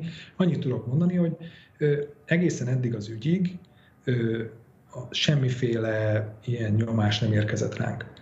A, 2009-ben talán, hogyha jól emlékszem, akkor a Magyar Telekom ö, akkori vezérigazgatója, Christopher Matejzen a saját irodájában pesgővel köszöntött engem, és adott át nekem egy elismerést, ami mai napig megvan egyébként valahol, ahol köszönetet mondott azért, hogy ilyen, milyen jó tényfeltáró munkát végzek az Origónál, és milyen díjakat nyert, nyertek ezek a, ezek a cikkek. Szóval ő, ebben volt egy nagyon éles kontraszt, hogy mi korábban egyébként egyrészt nem szóltak bele, hogy, hogy milyen cikkeket írunk, meg milyen tényfeltáranyagokat közlünk, vagy ha egyébként volt bármiféle visszajelzés, az inkább pozitív volt, hogy igen, ez tudták, hogy így működik jól egy újság. Addig 2013-2014-ben, amikor ez az ügy ugye egyre nagyobb lett, akkor, a, akkor hirtelen megjelent rajtunk ez a, ez a fajta nyomás. Ugye különösen izgalmas az ügy vonatko- az a, azon vonatkozása, hogy a távozásodat követően is folytatódott az adatkénylés, illetve hát maga a pereskedés is. Ez végleként lezárult-e? Sikerült-e megtudni, hogy kivel, hova, miért ment Lázár János? Tehát meg lehetett tudni bármi többet is ezekről az utazásokról, legfőképpen azt, hogy miért költött ennyire kirívóan magas összeget ezekre az akkori minisztérium. Sajnos ilyen felemás vége lett ennek a történetnek, tehát a, az adatkérési per az, az valóban, valóban folytatódott, és egyébként olyan számomra egyébként kevésbé érdekes részletek kiderültek, hogy mondjuk melyik hotelben szállt meg Londonban, Milánóban és Zürichben. Az, kiderül, az kiderült, hogy ezek valóban elég tehát elegáns és drága szállodák, valószínűleg ennél olcsóban is meg tudta volna oldani Lázár János, meg az ő kísérője ezeket a, ezeket a, az utazásokat. Viszont sajnos a bíróság abban nem adott nekünk igazat, hogy, hogy jogunk van tudni, vagy hogy közérdekű az, hogy kikkel találkozott és miről tárgyalt, amit egyébként én, én nagyon szomorúnak tartok, mert szerintem, hogyha egy, Így van, így van. Ráadásul egy, ez nagyon bonyolult egyébként, ilyen szövevényes ügy volt, és így egy ponton így ketté vált, mert a londoni útja esetében ott azt mondta a, a, a minisztérium, hogy, hogy, hogy itt, itt van egy minősített irat, tehát hogy igazából ez az út, ez titkos volt. Ugye Lázár Jánosról tudni kell, hogy akkoriban egyébként ő az információs hivatalt felügyelte miniszterként, tehát a külföldi hírszerzésért felelős ügynökséget, tehát lehet, hogy valamilyen, nem tudom, tudom, tehát valami nagyon titkos küldetésem volt, pont Londonban, nem tudom, ugye itt a nyilván James Bond filmek egyből beugranak, beugranak nekünk, és e, e, ebben az esetben mondjuk itt volt egy ilyen, egy ilyen hivatalos indok, hogy mondjuk miért nem mondják el, hogy kivel találkozott és mit csinált. Viszont a másik két utazás esetében, Milánó és Zürich esetében sajnos a bíróság még itt sem látta úgy, hogy, úgy, hogy ez a közre tartozik, hogy egyébként ezek nem voltak minősített információk. Nagyjából ebben az időszakban volt egy másik ügy is, amivel foglalkoztatok, ahol szintén fölmerült Lázár János érintettsége, ez az úgynevezett trafik koncesziók odaítélése, vagy a köznyelvben elhíresült a trafik mutyi. Itt pontosan milyen megállapításokra jutottatok, mi az, amit érdemes visszaidézni, hát most már lassan egy évtized távlatából a nézők számára? Fú, ebben az a helyzet, hogy én pont akkor, amikor ez az ügy kirobbant, akkor én, én egyébként külföldön voltam az Egyesült Államokban egy ösztöndíjjal, úgyhogy én ebben a munkában nem nagyon vettem részt, annyira egy emlé, annyi rémlék, hogy igazából ott ugye az derült ki, hogy hát a mai, mai szemmel visszanézve egyébként ugye ezek ilyen már ilyen pinfügyeknek tűnnek, hogy, hogy ugye a trafikokat olyan fideszes kötődésű, meg pártkötődésű embereknek adták oda, és hát valószínűleg politikai alapon történt, vagy politikai alapon is történt a kiválasztás, és így, így jutottak emberek hát ilyen stabil üzleti lehetőséghez. Pető András, a Direkt 36 oknyomozó portál vezető szerkesztője. Nagyon szépen köszönöm, hogy rendelkezésünkre állt, és mindezt megosztottad a nézőinkkel. Szervusz, gyere máskor is! Köszönöm szépen, sziasztok! és perceken belül itt lesz velem a stúdióban Puc Anita, Márté független polgármestere. Mielőtt azonban ővele interjúznék, nézzük meg egy rövid összeállítást arról, hogy Lázár János hogyan vélekedik a magyar vidékről, a magyar agráriumról. Mi magyarok eh, nagyon emblematikusan lőttük magunkat lábon, amikor ugyan a magyar föld magyar kézben van, a termelés magyar kézben van, de a földolgozás vagy nincs, vagy nem magyar kézben van, vagy alacsony technológiai színvonalú, és az élelmiszerláncok pedig kivétel nélkül külföldi tulajdonban vannak. Csak egy dolgot szeretnék mondani, a magyar, a, a világ agrártermelése 1989 és 91 átlagához viszonyítva 84,3%-kal bővült 2016-ra, tehát a világ agrártermelése folyamatosan növekszik, hiszen nő a lakosság, nő a népesség, egyre többet költenek élelmiszerre, egyre többen és egyre többet esznek. Ehhez képest Magyarországon az agrártermelés, míg a világban 85%-kal növekedett, Magyarországon 90-hez képest az agrártermelés visszaesett 27%-kal. Ez brutális szám. A szarvasmarha létszám 45, a sertés létszám 64 százalékkal kisebb, mint volt 1990-ben, tehát keves, fele annyi szarvasmarha van, mint 1990-ben, 64%-kal kevesebb sertés van, 55%-kal kevesebb sertéshús, sertéshúst, 32%-kal kevesebb tejet, 45%-kal kevesebb tojást állítunk elő, mint 30 évvel ezelőtt. Ezek brutális számok.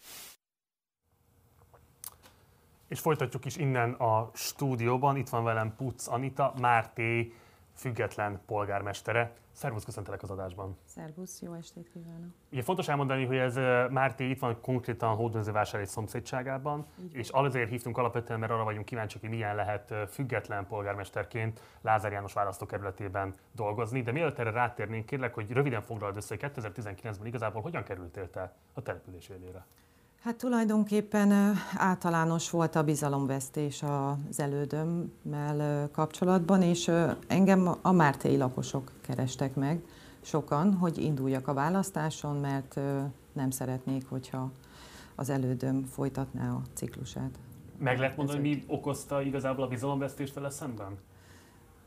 Nem tudom pontosan, hogy mi ennek az oka. Nyilván összetett, összetett dolgok Ugye a helyhatósági választások előtt úgy nyilatkozott Lázár János, hogy neki nincsen jelöltje, bárki is nyeri meg egyébként a települést, az lesz a Fidesz által támogatott jelölt is. Mennyiben sikerült az azóta eltelt időben ezeket a szavait a tetteivel igazolni? Hát az a szomorú tény, hogy Mártéja semmilyen kapcsolata nincsen Lázár János országgyűlési képviselőnek. Én két éve gyakorlatilag több mint két éve, hogy keresem az ő vele a kapcsolatot, a társaságát, és teljesen elzárkózik. Van bármilyen indoka, akár informálisan visszajutott-e hozzá, hogy mi okozza? Semmit. Nem tudom. Nem tudom, hogy mi az oka. Tehát a pandémia alatt sem volt semmifajta együttműködés köztetek, hogy mondjuk a településnek nem, a megküzdését a vírussal segítsétek. Nem. Nemzeti ünnepekre hívjátok? Nem jön. Nem, nagyon sok alkalommal már az alakuló köz, díszközgyűlésünkre sem jött el. Invitáltuk bálaknak, bálakba a fővédnöknek, kézműves ajándékot küldtünk neki, hívtuk a boldogasszony kápolna avatásra. Egy, egyszerűen teljesen elzárkózik, és azt gondolom, hogy ezzel nem engem ignorál, hanem a falut. Világos, világos. 2020-ban te számoltál be a nyilvánosság előtt arról, hogy Márkizai Péter kritizáló levélhez kérték a támogató aláírását településvezetőknek, és te ezt megtagadtad. El tudod mondani pontosan, hogy hogyan zajlott ez a megkeresés?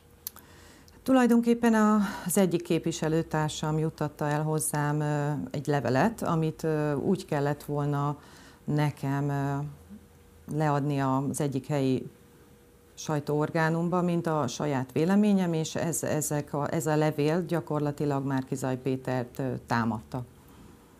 És az... Ki számodra ezt a levelet? Hát nem szeretném megnevezni, azóta már nem képviselő.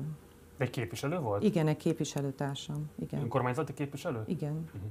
Igen, és az volt az üzenet, hogy talán ha ez, ezt saját véleményemként adom elő, akkor valami jut a falunak. De hát én ezzel erkölcsileg nem tudtam egyet érteni. Ugye több alkalommal is megjelentek téged lejáratni kívánó szórólapok a faluban. Ugye ugyanez a taktika megjelent Márkizai Péterrel szemben is még a 2018-as kampányban, aztán későbbi alkalmakkor is. Lehet-e itt egyértelműen sejteni a Fidesz vagy adott esetben Lázár János beavatkozását ebbe, vagy ez nem bizonyítható? Hát nem bizonyítható, de azt gondolom, hogy nem, nem a helyi Fidesz volt, nem a Mártéi Fidesz. Miért gondolod ezt? Azért gondolom, mert Mártéjon mindenki ismer mindenkit. Mi egy kicsi közösség vagyunk, egy, egy igazi közösség vagyunk, és valószínű, hogy ez már régen kiderült volna, hogyha ezt a helyi fideszesek kezdeményezték. Egyébként nagyon összetartó közösség. Hogyha egyébként összetartó a közösség és van kapcsolat a helyi Fideszsel, próbálkoztál rajtuk keresztül bármilyen módon eljutni Lázár Jánoshoz, vagy őket érdekelté tenni abban, esetleg ők lobbizzanak Lázárnál, hogy vegye föl veled a kapcsolatot, hogy fogadja a közeledésedet. Persze. Ők mit reagáltak erre? Gyakorlatilag teljes volt az elzárkózás, én próbálkoztam vásárhelyen is, én próbálkoztam a régi kapcsolatokat föleleveníteni, hiszen mi nagyon régen együtt dolgoztunk Lázár Jánossal Úgyhogy próbáltam ezeket a régi szálakat újra felvenni, de teljes volt az elzárkózás sajnos velem. Miben dolgoztatok pontosan együtt? A kabinetbe, dr. Rapcsák András titkárságán. Tehát egészen odáig visszanyúlik a viszony köztetek? Igen. Mennyi ideig dolgoztál Rapcsák András mellett? Öt évig, hét évig. Tehát akkor konkrétan te ott voltál, amikor Lázár János felemelkedése, politikai felemelkedése elindult? Hát akkor jöttem el, akkor költöztem fel Budapestre, amikor őt megnyerte tulajdonképpen a választást. Azt meg lehet kérdezni, hogy miért? Volt ennek bármilyen politikai oka? Nem, nem, semmi. semmi. Magánéleti oka? Csak magánéleti oka, igen. Visszatérve a szórólapokra, pontosan mivel vádoltak ezeken a szórólapokon? Hát nagyon sok váddal illettek, de tulajdonképpen a fő, fő az volt, hogy azért nem kap a falu pénzt, mert én lettem a polgármester, holott lakossági fórumon elhangzott korábban, hogy azt fogja támogatni, akit a falu megválaszt. Uh-huh. Településvezető társaid a környéken problematizáltad -e nekik, hogy felvetetted-e azt, hogy ebben te milyen kitettséggel küzdesz meg Lázárral szemben, és hogy adtak-e tanácsot arra azt illetően, hogy mégis hogyan lehetne vele kapcsolatba kerülni, például olyanok, akik adott esetben szívélyesebb viszonyt ápolnak vele? Igen, erre is sor került. Nyilván nem minden kollégámmal, de egy párral tudtam erről beszélni. Ők nagyon segítőkészek voltak, de nem jutottam el hozzá akkor sem. Tehát én megpróbáltam, én úgy érzem, mindent megpróbáltam. Informálisan se kaptál semmilyen tájékoztatást arra vonatkozóan, hogy mi lehet az elutasítottságod oka? Hát valószínűleg az, ami visszajutott hozzám, hogy én Márkizaj Péter embere vagyok. Uh-huh. Pedig mi nem is ismertük egymást Péterrel, gyakorlatilag a választások után találkoztunk először. Uh-huh. Jó.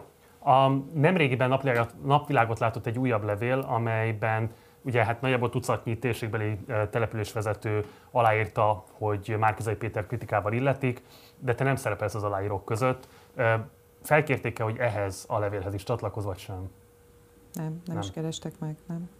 Mikor értesültél erről a levélről?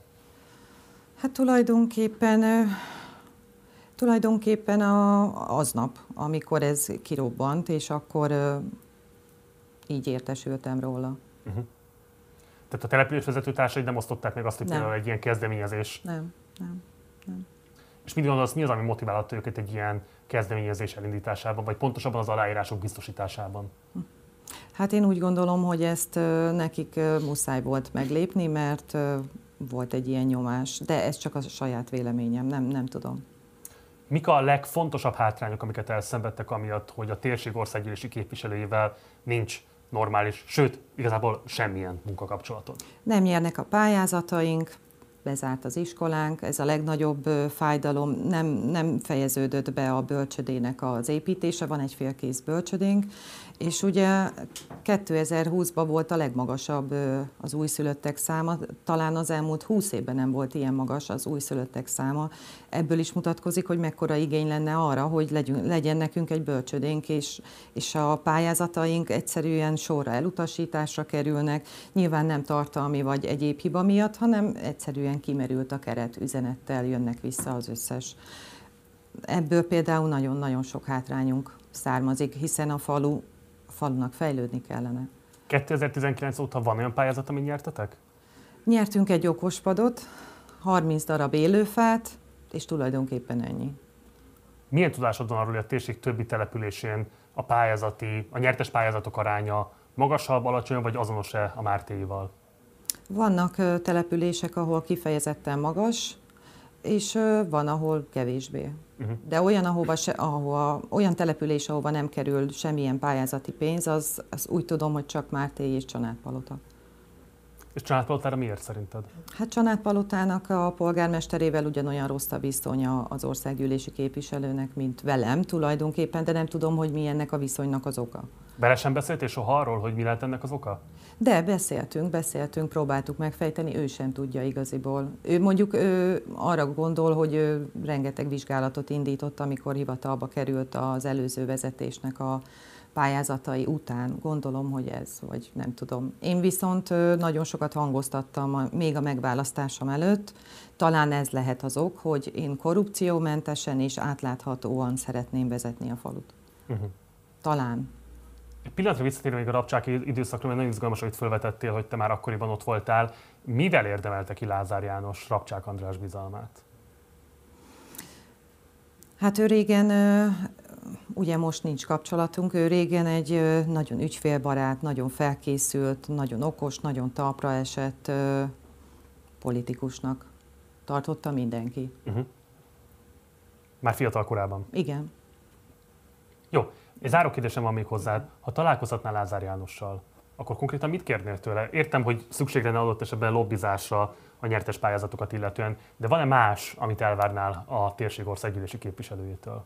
Bölcsödét iskolát mindenképp, hogy visszakaphassuk az iskolánkat, mert az, az nagyon fájó pont, és hisz pont erről szólna a kormány kommunikációja, hogy a vidék, a vidéket fejlesz-e, és én ezt abszolút hiányolom. Tudok olyan, olyan lakosokról, akik azért költöztek be vásárhelyre, mert nincsen bölcsöde. Uh-huh. Vagy adott esetben az iskola így nagyon kiesik. Ez azért is érdekes, mert itt a legutóbbi videóban, ami készült vele, a néni készített egy választási riportot többek között Lázár Jánossal is. Ott ő kiemelten hangsúlyozta azt, hogy mennyire fontos lenne a vidék megtartó képességét erősíteni. Akkor te erről nem tudsz beszámolni, mint sajnos. tapasztalatokról? Nem, nem, sajnos nem. Jó, hát reméljük azt, hogy esetleg nézi ezt az adást, vagy, vagy valamelyik munkatársa, és akkor fölveszi veletek a kapcsolatot. Legyen így. Puccanita, nagyon szépen köszönöm, hogy itt voltál velünk. Köszönöm, köszönöm szépen. Meg, meghívásunkat. Köszönöm szépen. A 2018-as nagypolitikától történő távozása óta Lázár János többek között a mezőhegyesi ménes birtok ügyének igazgatásában éli ki szakmai erejét. Hogy pontosan ez mennyit használ a magyar lovasportnak, lovasgazdálkodásnak és így tovább, azt meg fogjuk majd hamarosan beszélni Bozsik Józseffel, aki érkezik ide a stúdióba, de mielőtt ezt megtennénk, nézzük meg a mezőegyesi ménes birtokról egy rövid videós összeállítást. Lázár János 27 éves kora óta van a politikában. 2018-ban kivonult a kormányzásból, azóta viszont Lázár újabb és újabb kormányzati megbízásokat kap. Ő lett például a mezőhegyesi ménes birtokért felelős kormánybiztos. De hogy mi is ez pontosan? Nem egy picike Békés megyei földbirtok, hanem gyakorlatilag a legnagyobb állami mezőgazdasági beruházás. Az egyik sajtóorgánum, ami nem a Telex volt, szellemesen azt mondta, hogy életem a Nemzet TSZ elnöke. Nem eh, hárítom el ezt a kifejezést, félreértés ne essék. Ez milyen érdekes. Tavaly próbáltunk Jó. olyat, hogy egy olyan Jó. Gyönyörű. Egyébként jó lábai vannak, nem? El lesz kényeztetve az a, az a sajátja. Na nézzük a többit. Kevesen tudják, hogy a tehén nagyon intelligens, és a leginkább monotónia tűrő jószágok egyike a Földön. Mennyi az átlag fejési idő most? 8 perc, 40 másodperc. Melyik lovon dolgoznak, János, kérem? László. Hány ló el lett idáig meg? 30 csikó született idén. Ugye, a Gidránnak és a Noniusnak az a története, hogy amikor volt a francia, gyere, gyere, gyere, gyere, gyere. Jó. Látom, el vagy kényeztetve. El, elég rendes. Látom rajta, mert cumisztatva van, biztos vagyok benne, nem? Megy a blabla, és nincs semmiféle konkrétum. Nagy dumák vannak, és nincs megvalósítási képesség, csak hatalmas szövegek vannak, és semmi nem történik. A stílus és a brand mindig a legfontosabb, és ezt mindig építeni kell. És folytatjuk a stúdióból. Itt ül már velem ifja Bozsik József, a fogadhajtók korábbi szövetségi kapitánya. Szervusz, köszöntelek az adásban. Üdvözöllek és köszöntöm a nézőket. E, mielőtt belekezdenénk Lázár János lovasportokkal vagy lovasgazdálkodással kapcsolatos tapasztalatainak a kifejtésébe, kérek, hogy röviden mondd el, hogy neked igazából mi között van a lovasportokhoz, fogadhajtáshoz. Hát lényegében az egész családom és az egész életem a lovasportokhoz és a lovakhoz kapcsolódik, hiszen édesapám, nagyapám lovaival a 80-as évek elején kettes fogatban elindult, és utána három évig lényegében nem talált legyőzőre a világon.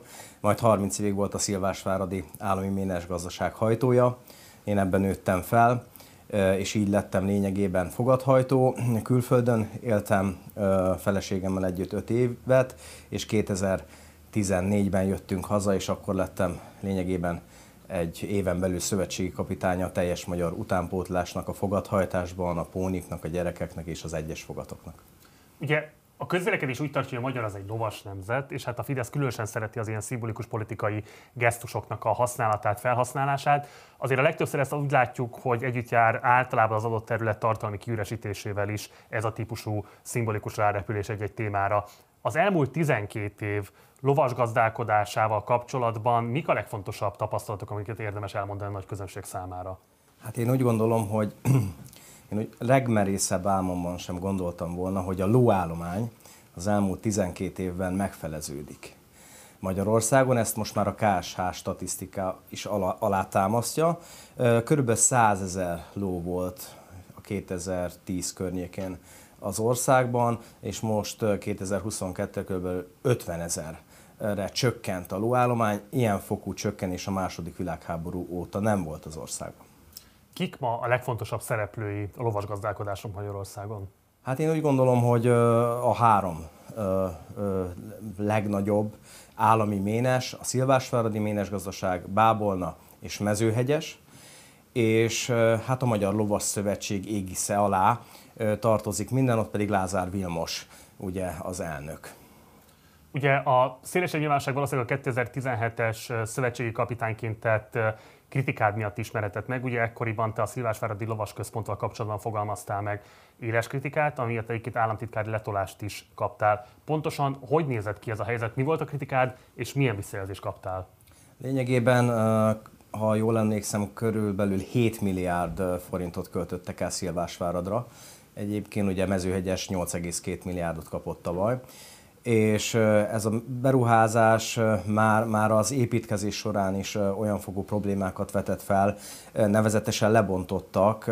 Egy 1984-ben épült gyönyörű, az akkori erdő, erdészet és erdőgazdálkodás által épített fa stadiont, ami 5000 fő befogadásával volt alkalmas, és lényegében egy természetvédelmi területen fölhúztak egy betonmonstrumot, ugye Mészáros Lőrinc szakemberei, Ráadásul a megnyitón én indultam, ott voltam, versenyeztünk fogatainkkal, majd a megnyitó után be kellett zárni ezt a komplexumot, itt elfagyott a víz, nem volt megfelelő a talaj, és rengeteg kifogás érkezett a beruházásra. Ugye a sajtóban fölmerült az a találgatás, hogy a szövetségi kapitányságiról történő távozásod, posztról történő távozásod és a között, hogy ezt a kritikát megfogalmaztad és kaptad ezt az államtitkári letolást, szóval e között kapcsolat lehet, valóban politikai okok miatt kényszerültél ott hagyni a korábbi pozíciódat? Én úgy gondolom, hogy az azóta is, és a többi sportágat is meg kell nézni. Egy illúzió az, hogy a szakma vezeti ma Magyarországon a sportéletet. Ma a sportéletet Magyarországon a politika, azaz a Fidesz vezeti, és lényegében csak és kizárólag vezető pozícióba olyan emberek kerülhetnek, akik gondolkozás nélkül aláírnak bármit, gondolkozás nélkül, szemrembenés nélkül, azt kell, hogy mondjam, az én sportágomban is lopnak, csalnak, hazudnak. Jó, hát akkor térjünk rá a ma esti főszereplőnkre, Lázár Jánosra és a mezőhegyesi Vénes birtokra. Mi miatt kerülhetett ő ennek az élére? Itt a földrajzi közelség volt, ami alapvetően ezt meghatározhatta, vagy volt neki korábban is már valamilyen típusú kapcsolata a magyar lovasvilághoz? Versenyeken, nagyon sok versenyen úgy gondolom részt vett, díjátadáson. A, a, a lovazás az lényegében mindig vonzotta egy picit a politikát.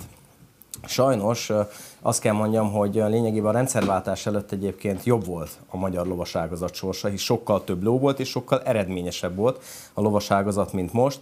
Lázár János úgy kapcsolódott lényegében, hogy valóban helyi, és kerestek a mezőhegyesi ménes vezetésére egy embert, de a mezőhegyesi ménes és maga a lovak, azt el kell mondjam, egy, egy nagyon kis szelet ennek az egészetnek. Itt lényegében a földekről szól az egész mezőhegyesi állami ménes birtok, hisz ménes birtoknak nevezik, de amióta Lázár János átvette az irányítását, mezőegyesen 400 lóból körülbelül 200 ló lett. Fű alatt lényegében megfelezték az állományt, minél kevesebbet kelljen rájuk költeni. Mit lehet elmondani Lázár János lovas szakmai filozófiájáról? Hát néztem ezt a bejátszást, és szakmai szemben többször elmosolyodtam rajta. Szóval Lázár János én úgy gondolom, hogy nagyon sok mindenhez ért, de igazából semmihez sem. A lovazáshoz biztos, hogy nem.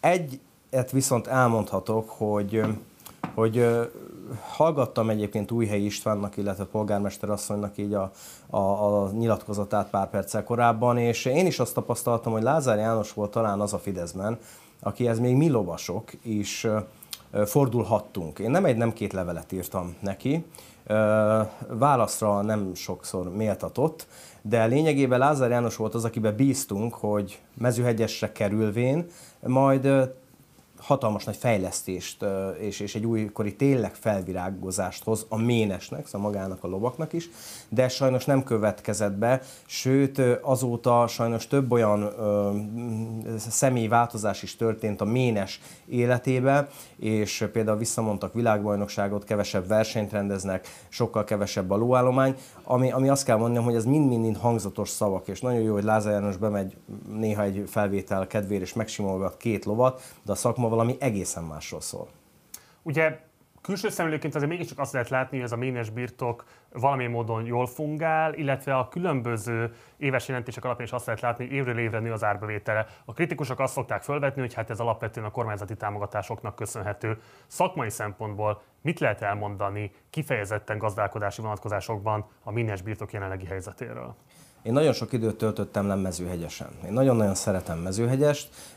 Négy világbajnokságon indultam fiatal lovaimmal a mezőhegyesen. Életem legjobb eredményét, egy negyedik, ötödik és egy hatodik helyet világbajnokságon szintén mezőhegyesen szereztem. Azt kell, hogy mondjam, hogy mezőhegyesnek a Lázár János korszak előtt lényegében volt egy, egy, egy eszméletlen jó vezetője, Pap István Tibor, akiből sajnos polgármestert csináltak és a mezőhegyesiek vendégszeretetét élvezve mind a mai napig, azt kell, hogy mondjam, hogy ménesvezetőnek Papisti barátom nagyon nagyszerű ember volt, de polgármesternek az a hír járja a faluba, hogy, vagy a városba, hogy kevésbé, úgyhogy visszasírják egyébként azt a korszakot. Ő eszméletlen mód kezdte fejleszteni valóban a szakmát, és versenyeket rendeztek, és sportolókat invitáltak, és, és rendkívül jó hangulat volt. Ez most az új menedzsmenttel, hát azt kell, hogy mondjam, hogy, hogy nagyon nagy hiányunk van, szóval magának a lovas szakmának mezőhegyessel kapcsolatban jelenleg.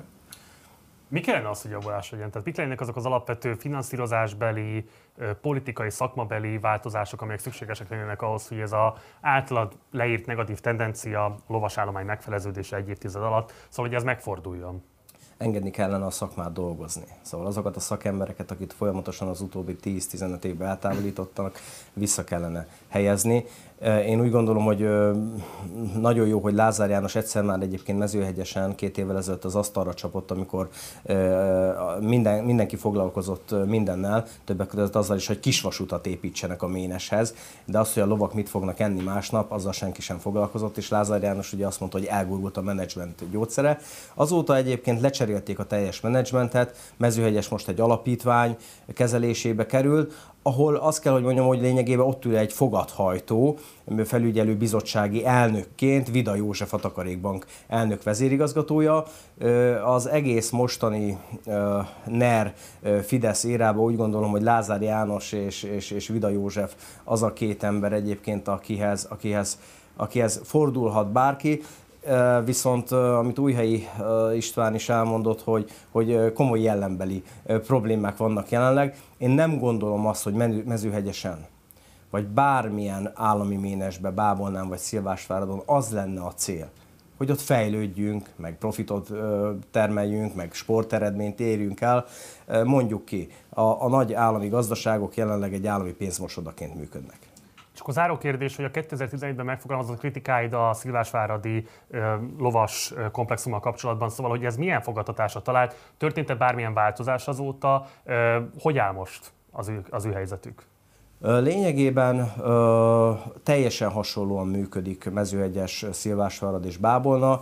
Ö, szinte teljesen eredménytelenül. Egy-két kisebb eredményt leszámítva teljesen eredménytelenül működik magának a ménesnek a, a, a bármilyen kommunikáció is támaszt alá a Fidesz vagy a menedzsment, de lényegében mi szakmai szempontból nem látjuk, és ez a statisztika is azt mondja, hogy amikor mezőegyesen lesz 400 lóból 200, az egész országban 100 ezerből 50 ezer, akkor itt igazából jelenleg nincs miről beszélni. Ezek a kritikák, amit én akkor megfogalmaztam, azok azóta csak tovább gyűrűztek lényegében. Ez bocsáss meg, akkor nagyon röviden csak három pontban tényleg a nézőink számára, azért mert szerintem ez, ennek van jelentőség, ugyanis ugye Mészárosai kapcsán is felvetetted a kritikádat, hogy hogyan fejlesztették a lovas komplexumot. Mi az a három legfontosabb ismérv, amiben hibáznak?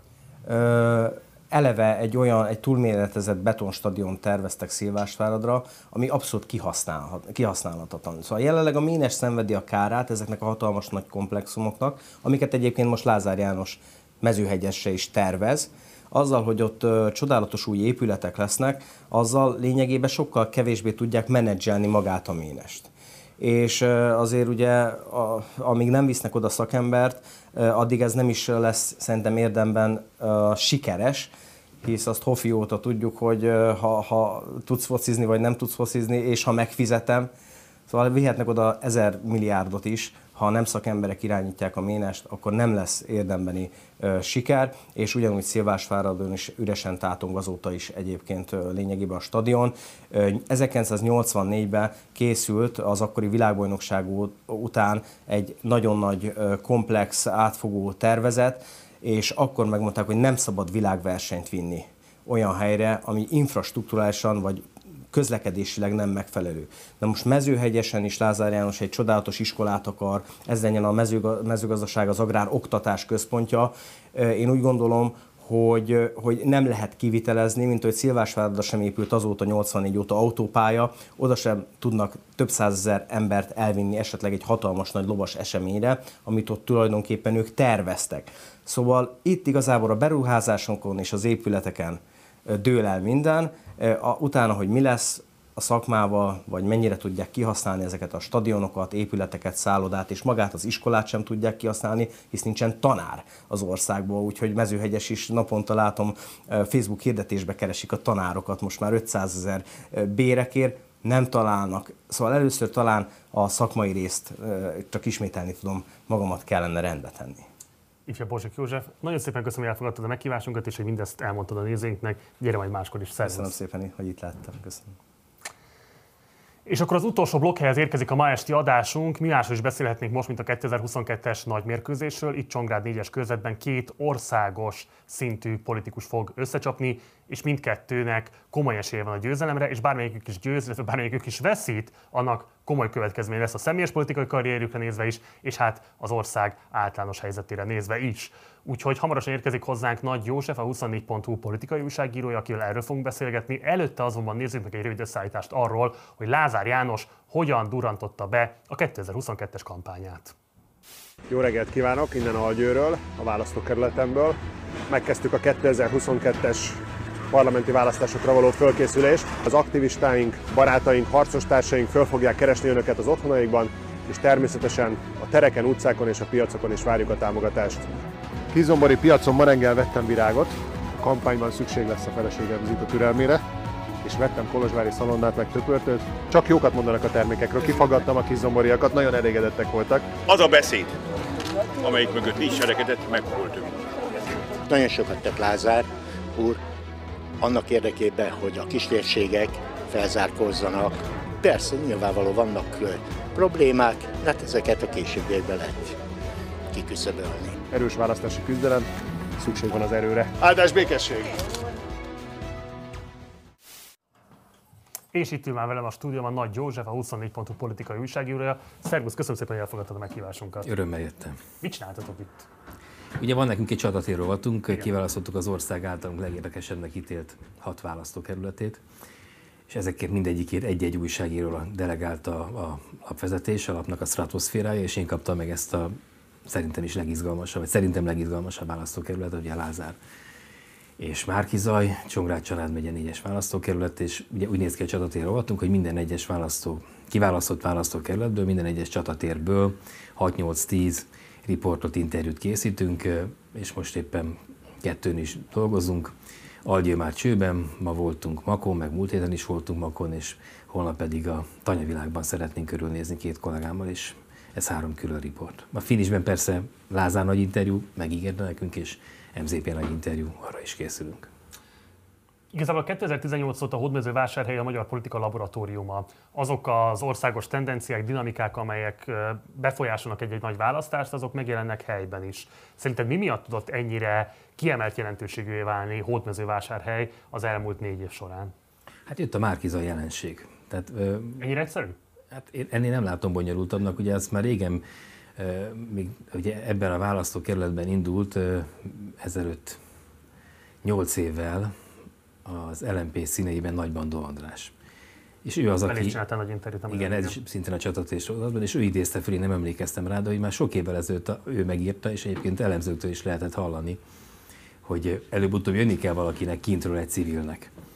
És hát a, a, a Fidesz legyőzésében egyébként eddig is leginkább, legalábbis mondjuk a megyesig visszanyúlva, civilszerű emberek, civilszerű ember volt képes eredményt produkálni. Megyesi Péter, ugye maga civilségével meg a, a visszafogottságával, a puhaságával, esetlenségével, kinek-kinek ízlése szerint tudott győzni a rendkívül dinamikus, erőteljes, agresszív, egy egész pályás letámadást használó eh, Orbán Viktorral szemben. És most jött egy civil, aki tényleg civil, aki ráadásul arról a térféről jön, arról az ideológiai területről, pályáról jön, ami, ami Orbán Viktor által e, vállalt pálya, tehát a keresztény Magyarországról, a sok gyerek templomjáró, és ezen a pályán megjelent, és semmiből pont akkor csípték fel a kis vákumok, a helyi vákumok ezt az embert, amikor kellett, és itt van most a megnyerve a polgármester, az időközi polgármesterválasztást, a rendes polgármesterválasztást, aztán pedig megnyerve az előválasztásnak a, a menetét, két fordulóját, most itt van Orbán Viktorral szemben. Hát ugye az a nagy kérdés, lesz, maradt-e még valami ebből a vákumból, és hogy tud-e érvényes lenni országosan az, ami itt helyben érvényes volt. Ugye a közvélemény szeret minden egyes országos választást élethalál kérdéseként leírni. Kérdés persze, hogy ezt a közvélemény, vagy inkább a sajtómunkások keretezik így, de az viszont biztos, hogy ebben a körzetben abszolút definitív lesz a kimenetele mindkét fél részére az, hogy győz, vagy adott esetben veszít a választás. Ugye Lázár már maga is bejelentette, hogy amennyiben nem sikerül az egyéni képviselői posztot megnyerni, akkor ő kivonul a politikából. Márkizai Péter számára is egyébként nagyon izgalmas helyzetet teremthet az, hogyha adott esetben bukja az egyéni képviselőjelöltséget, meg a miniszterelnökséget is, vagy éppenséggel bukja az egyéni képviselőjelöltséget, de megnyeri a miniszterelnökséget, vagy szóval, hogy nagyon sokféle összeállása lehet ennek a helyzetnek, ami mindenképpen izgalmas időszakot fog teremteni országosan is, meg itt helyben is.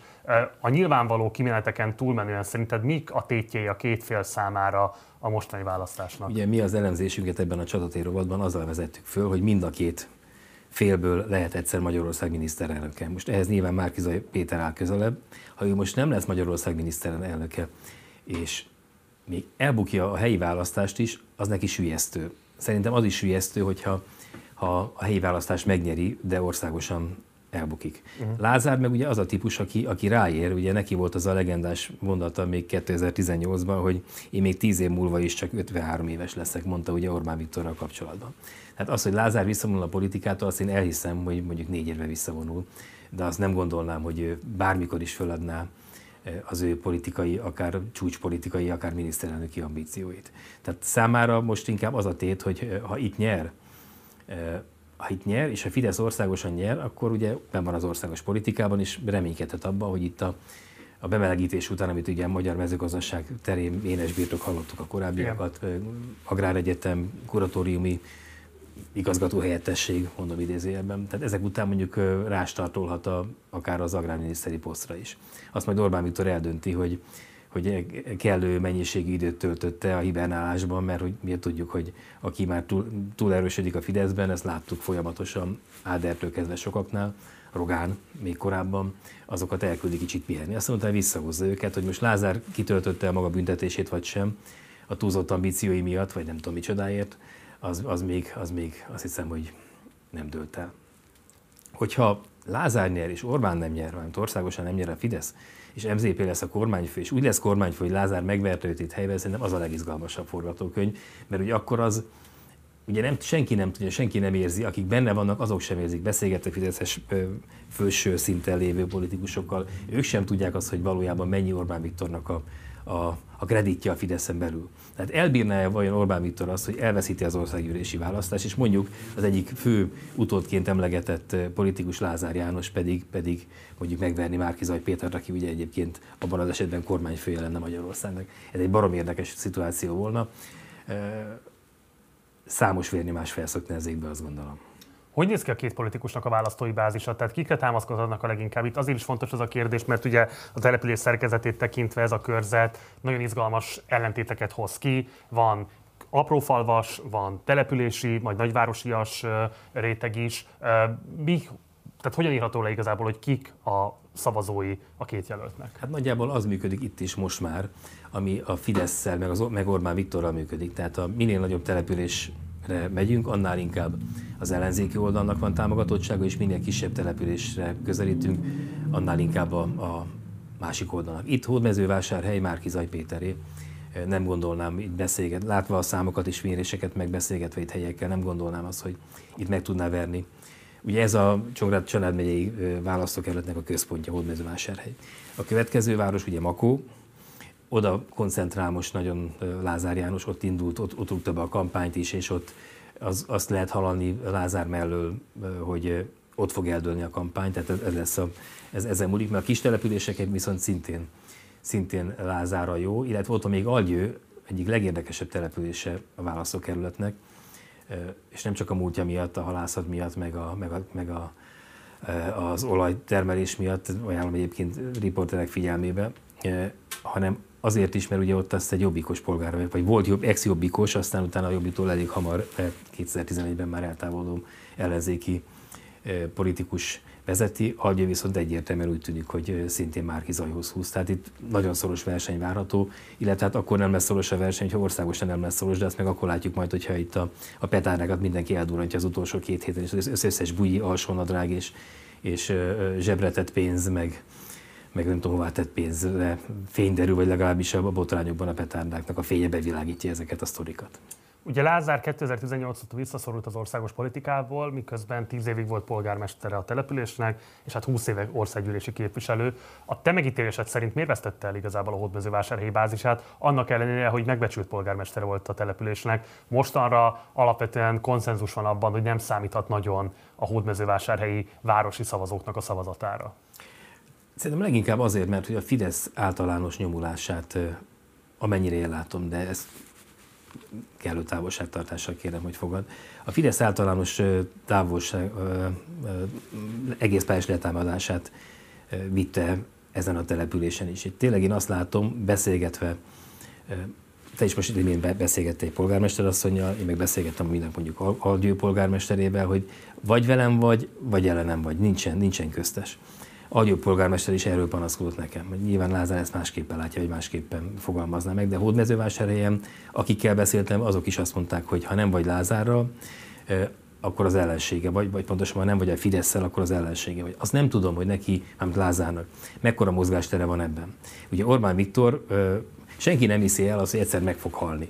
Ugye a Fideszben is, akik Orbán Viktor mögé kerülnek rögtön második emberként, nem hiszik el, hogy, ez, hogy egyszer Viktor le fog engem venni. Ugye ahány emberrel beszélsz, akik Orbán Viktor közelről ismerik, azt mondják, hogy akkora urája van, olyan ereje van annak az embernek asztal mellett, hogy, hogy aki a közelében van, az, az, az, az mindent megtesz, megtesz a, a, a főnökért. És ugye bárkit felemelt Orbán, most mondjuk legyen Rogán és legyen Lázár a két egyébként egymás riválisa Fideszen politikus, szerintem mindenki elhitte az, hogy soha nem zuhalhat ki onnan. És ugye Lázár meg a fene tudja, hogy miért. Lehet, hogy a focilatett megjegyzései miatt.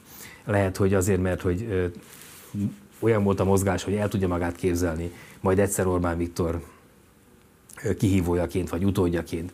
Nem, nem lehet tudni, vagy csak simán ez maga a személyzeti politika Orbán Viktornál, hogy, hogy túl sokáig nem maradhat senki sem túl fönt, mert akkor az alatt felépíti a maga bázisát, és lesz ö, saját erejéből, saját jogon is politikusa lesz a Fidesznek. Háttérbe húzta, ez szerintem, amennyire én láttam, ez Lázárt rettentően meglepő. Azt a Lázárt, aki ugye 18-ban bekerült a parlamentbe, és önként beült a parlamenti patkó legesleghátsó sorába. Az az ember, aki egyébként a második sorban kapott volna helyet, még úgy is, hogy levették őt Orbán Viktor mögötti, Orbán Viktor helyettese, a miniszterelnökséget miniszter szerepül. Tehát ő ezen megbántódott, azt gondolom. És utána pedig, de ugye az élete a politika és nem lépett ki a politikából, és elfogadta azokat, ha úgy tetszik, alamizsnákat, ha úgy tetszik, túlélésének az állogait, ha úgy tetszik, azon, azon területeknek a kezelését, ahol bizonyíthatja Orbán Viktornak, hogy de én jó vagyok. Ugye először megkapta a dohányügyi megbízotti, Igen. hát az mekkora ciki. De ugye ő fegyelmezett politikusként nem mondott Orbán Viktornak nevet, nem is lehet neki nemet mondani, mint ezt tudjuk és csinálja. Utána megkapta ugye a ménes birtokot, abból nyilván rengeteg állami forrásból, de egy, egy csodát varázsolt, lehet, hogy más is képes lett volna erre, nem értek hozzá, de ami ott van, azt, azt tényleg parádi. És ugye a végén most befutott a Gödöllői Agráregyetemnek a kuratóriumába, és mindezt abban a helyzetben, amikor Magyarország 2022 és 2030 között összesen 4000 milliárd forintot fordít a mezőgazdaságra. Sokkal lényegesen szorzó, nem plusz van, hanem szorzó van a korábbi mezőgazdasági támogatások és a leendő mezőgazdaság, ettől az évtől érvényes mezőgazdasági támogatások között évi 400-450 milliárd forint. Óriási tétel, és ehhez ő megkapta a lehetőségét annak, hogy Csányi Sándorral, akit ugye korábban az ország első számú oligarchájának nevezett, és a magyar demokrácián, uzsorásának, igen, köszönöm szépen, még, még súlyosabb. Tehát kibékült Csányi Sándorral, egyébként a nekem adott egy év ezelőtti interjújában arról beszélt, hogy Orbán Viktor korábban is mondta, hogy, hogy, hogy János, hogyha ha horizontálisan nem tudsz együttműködni, akkor abból horizontálisan nem tudsz együttműködni, akkor az a te, te politikai, politikai karrierednek nem fog jót tenni. Tehát ebből a pozícióból bekerült ebbe a kuratóriumba, és ezt láthatóan komolyan veszi. Ugye Lázár az a típus, akiről korábban is azt mondták, még, még kancellári miniszterként, hogy munkamániás. Akik dolgoznak fel, azt mondják, hogy űzi hajtja őket. És ez az ember, én elhiszem az, hogy napi 16 órát melózott, és napi 16 órában csinálta meg az kancellári miniszterként is, hogy ugye amikor átvette az EU-s ügyek, EU-s pénzek lehívásának a, a, a sztoriát, akkor hatalmas lemaradásban volt Magyarország. És ő amennyire lehetett, kisajtolta a lehető legtöbbet. Meg, meg voltak a pályázatok, kiszórta a pénzt, amennyit ebből, ebből ki lehetett hozzá. Tehát tényleg, tényleg melózott, és ez, ezért is lehetett neki szerintem rettenetes csalódás az, hogy, hogy Orbán Viktor levette őt a, a tábláról. De most pörög mindenhol, és leginkább pörög Gödöllön, ahol ugye az a terv, hogy 2030-ra a világ száz legjobb agrárkampusza közé fogják emelni ezt az egyetemet. Ugye az látszik, hogy mióta kiszorult Orbán bizalmi köréből, meg hát az országos politikából is, azóta hát kvázi a magyar agrárium megmentőjeként, megújítójaként próbálja magát pozícionálni, ménes gazdasággal, az agráregyetemel és így tovább. Sőt, nyilatkozataiban is nagyon erőteljesen hangsúlyozza azt, hogy mennyire fontos lenne a vidék népesség megtartó képességét erősíteni. Önellátás Magyarországon. Önellátás Magyarországon, és hát nagyon sokat ostorozta például a kiskereskedelmi nagy globális vállalatokat, amelyek ilyen szempontból az ő megítélése szerint nem támaszkodnak elég, a helyi gazdák gazdálkodókra, és ilyen szempontból el lehetetlenítik azt, hogy a helyi gazdálkodás az például a vidék egyik megtartó erejeként tudjon újra és újra termelni saját magát. Itt az a kérdés, hogy ez szerinted adhat-e bármilyen elrugaszkodási alapot a számára, akár ahhoz, hogy a Fidesztől független legyen, akár ahhoz, hogy a Fideszen belül újraépítse saját magát országos jelentőségűvé? Hát szerintem a Fideszen kívül számára nincs élet. A Fideszen kívül akkor lenne talán élet számára, hogyha Orbán Viktor visszavonulna a politikától, vagy kiesne a politikából. Miért azt elképzelhetetlenek tartott, hogy egy Orbánnal szembeni nemzeti konzervatív, adott esetben agrár, kisgazdaszerű mozgalomnak az élére álljon? Hát az, hogy ez a Fidesztől független működő párt lenne, azt én kizártnak tartom. Azt el tudom képzelni, hogyha a Fidesznek, Fideszben Orbán Viktor fejében a hatalmi logika az diktálja, hogy jó lenne nem csak belül egy szatellit KDNP, hanem kívül is egy szatellit, akkor ezt megcsinálni, de és azt se látod, hogy lennék esetleg olyan ellenlábasai Orbánnak, akik mondjuk nem egy belső pucsban, hanem egy ilyen kvázi kívülről érkező pucsban látnák a megoldási lehetőségét Orbán elmozdítására? Hát belső pucsban semmiképpen, mert hogy ugye a Fidesz maga Orbán. Tehát a Fideszbe kiveszik Orbánt, Igen. akkor, nincs, akkor az egész összedől. Nyilván kezdődik egy, egy komoly csatározása, három-négy embert szoktak ugye emlegetni, mint lehetséges lehetséges utódot, de, de az már nem ez lenne. Az már, az már egy lenne a sok pár közül a, a palettán. Ugye Orbán Viktornak a, a, tényleg ez az emlegetett aurája, ezt, ezt tartja össze, ezt az egész rendszert, meg szerintem az Orbán Viktor fejében lévő Winchester tartja össze, a Winchesternek a tartalma tartja össze. Látunk, látunk ilyet Magyarországon az egész Fidesz. Toller Pécs, meg lehetne sorolni hosszan, hogyha kiveszed onnan azt az embert, akkor, akkor az egész, egész kártyavárként dől el. Hogy kívülről ezt megtehetnie, Hát, hogyha ez egy, ez egy, ez egy lázadás volna, és visz magával néhány ember, akkor ott szerintem én nem hinném azt, hogy Orbán Viktor, aki minden politikai lépését úgy tervezi meg, hogy, hogy figyel az emberekre, és nagyjából tudja, hogy ki, kitől mi várható, és ki, ki mivel uh, kaphat mézes madzagot, és ki mivel ostorozható.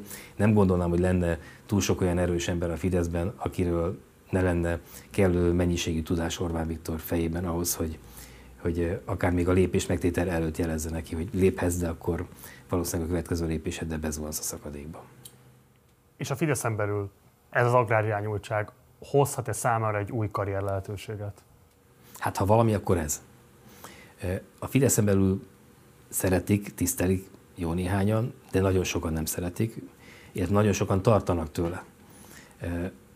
Valószínűleg azért, amiatt a dinamika miatt, meg amiatt az intellektus miatt, ami, tehát szíthatjuk Lázár, de az, hogy, a, a, hogy nem egy buta ember, az, az, azt gondolom, meg hogy nem egy rendszeralkotó ember, azt nem lehet rám mondani.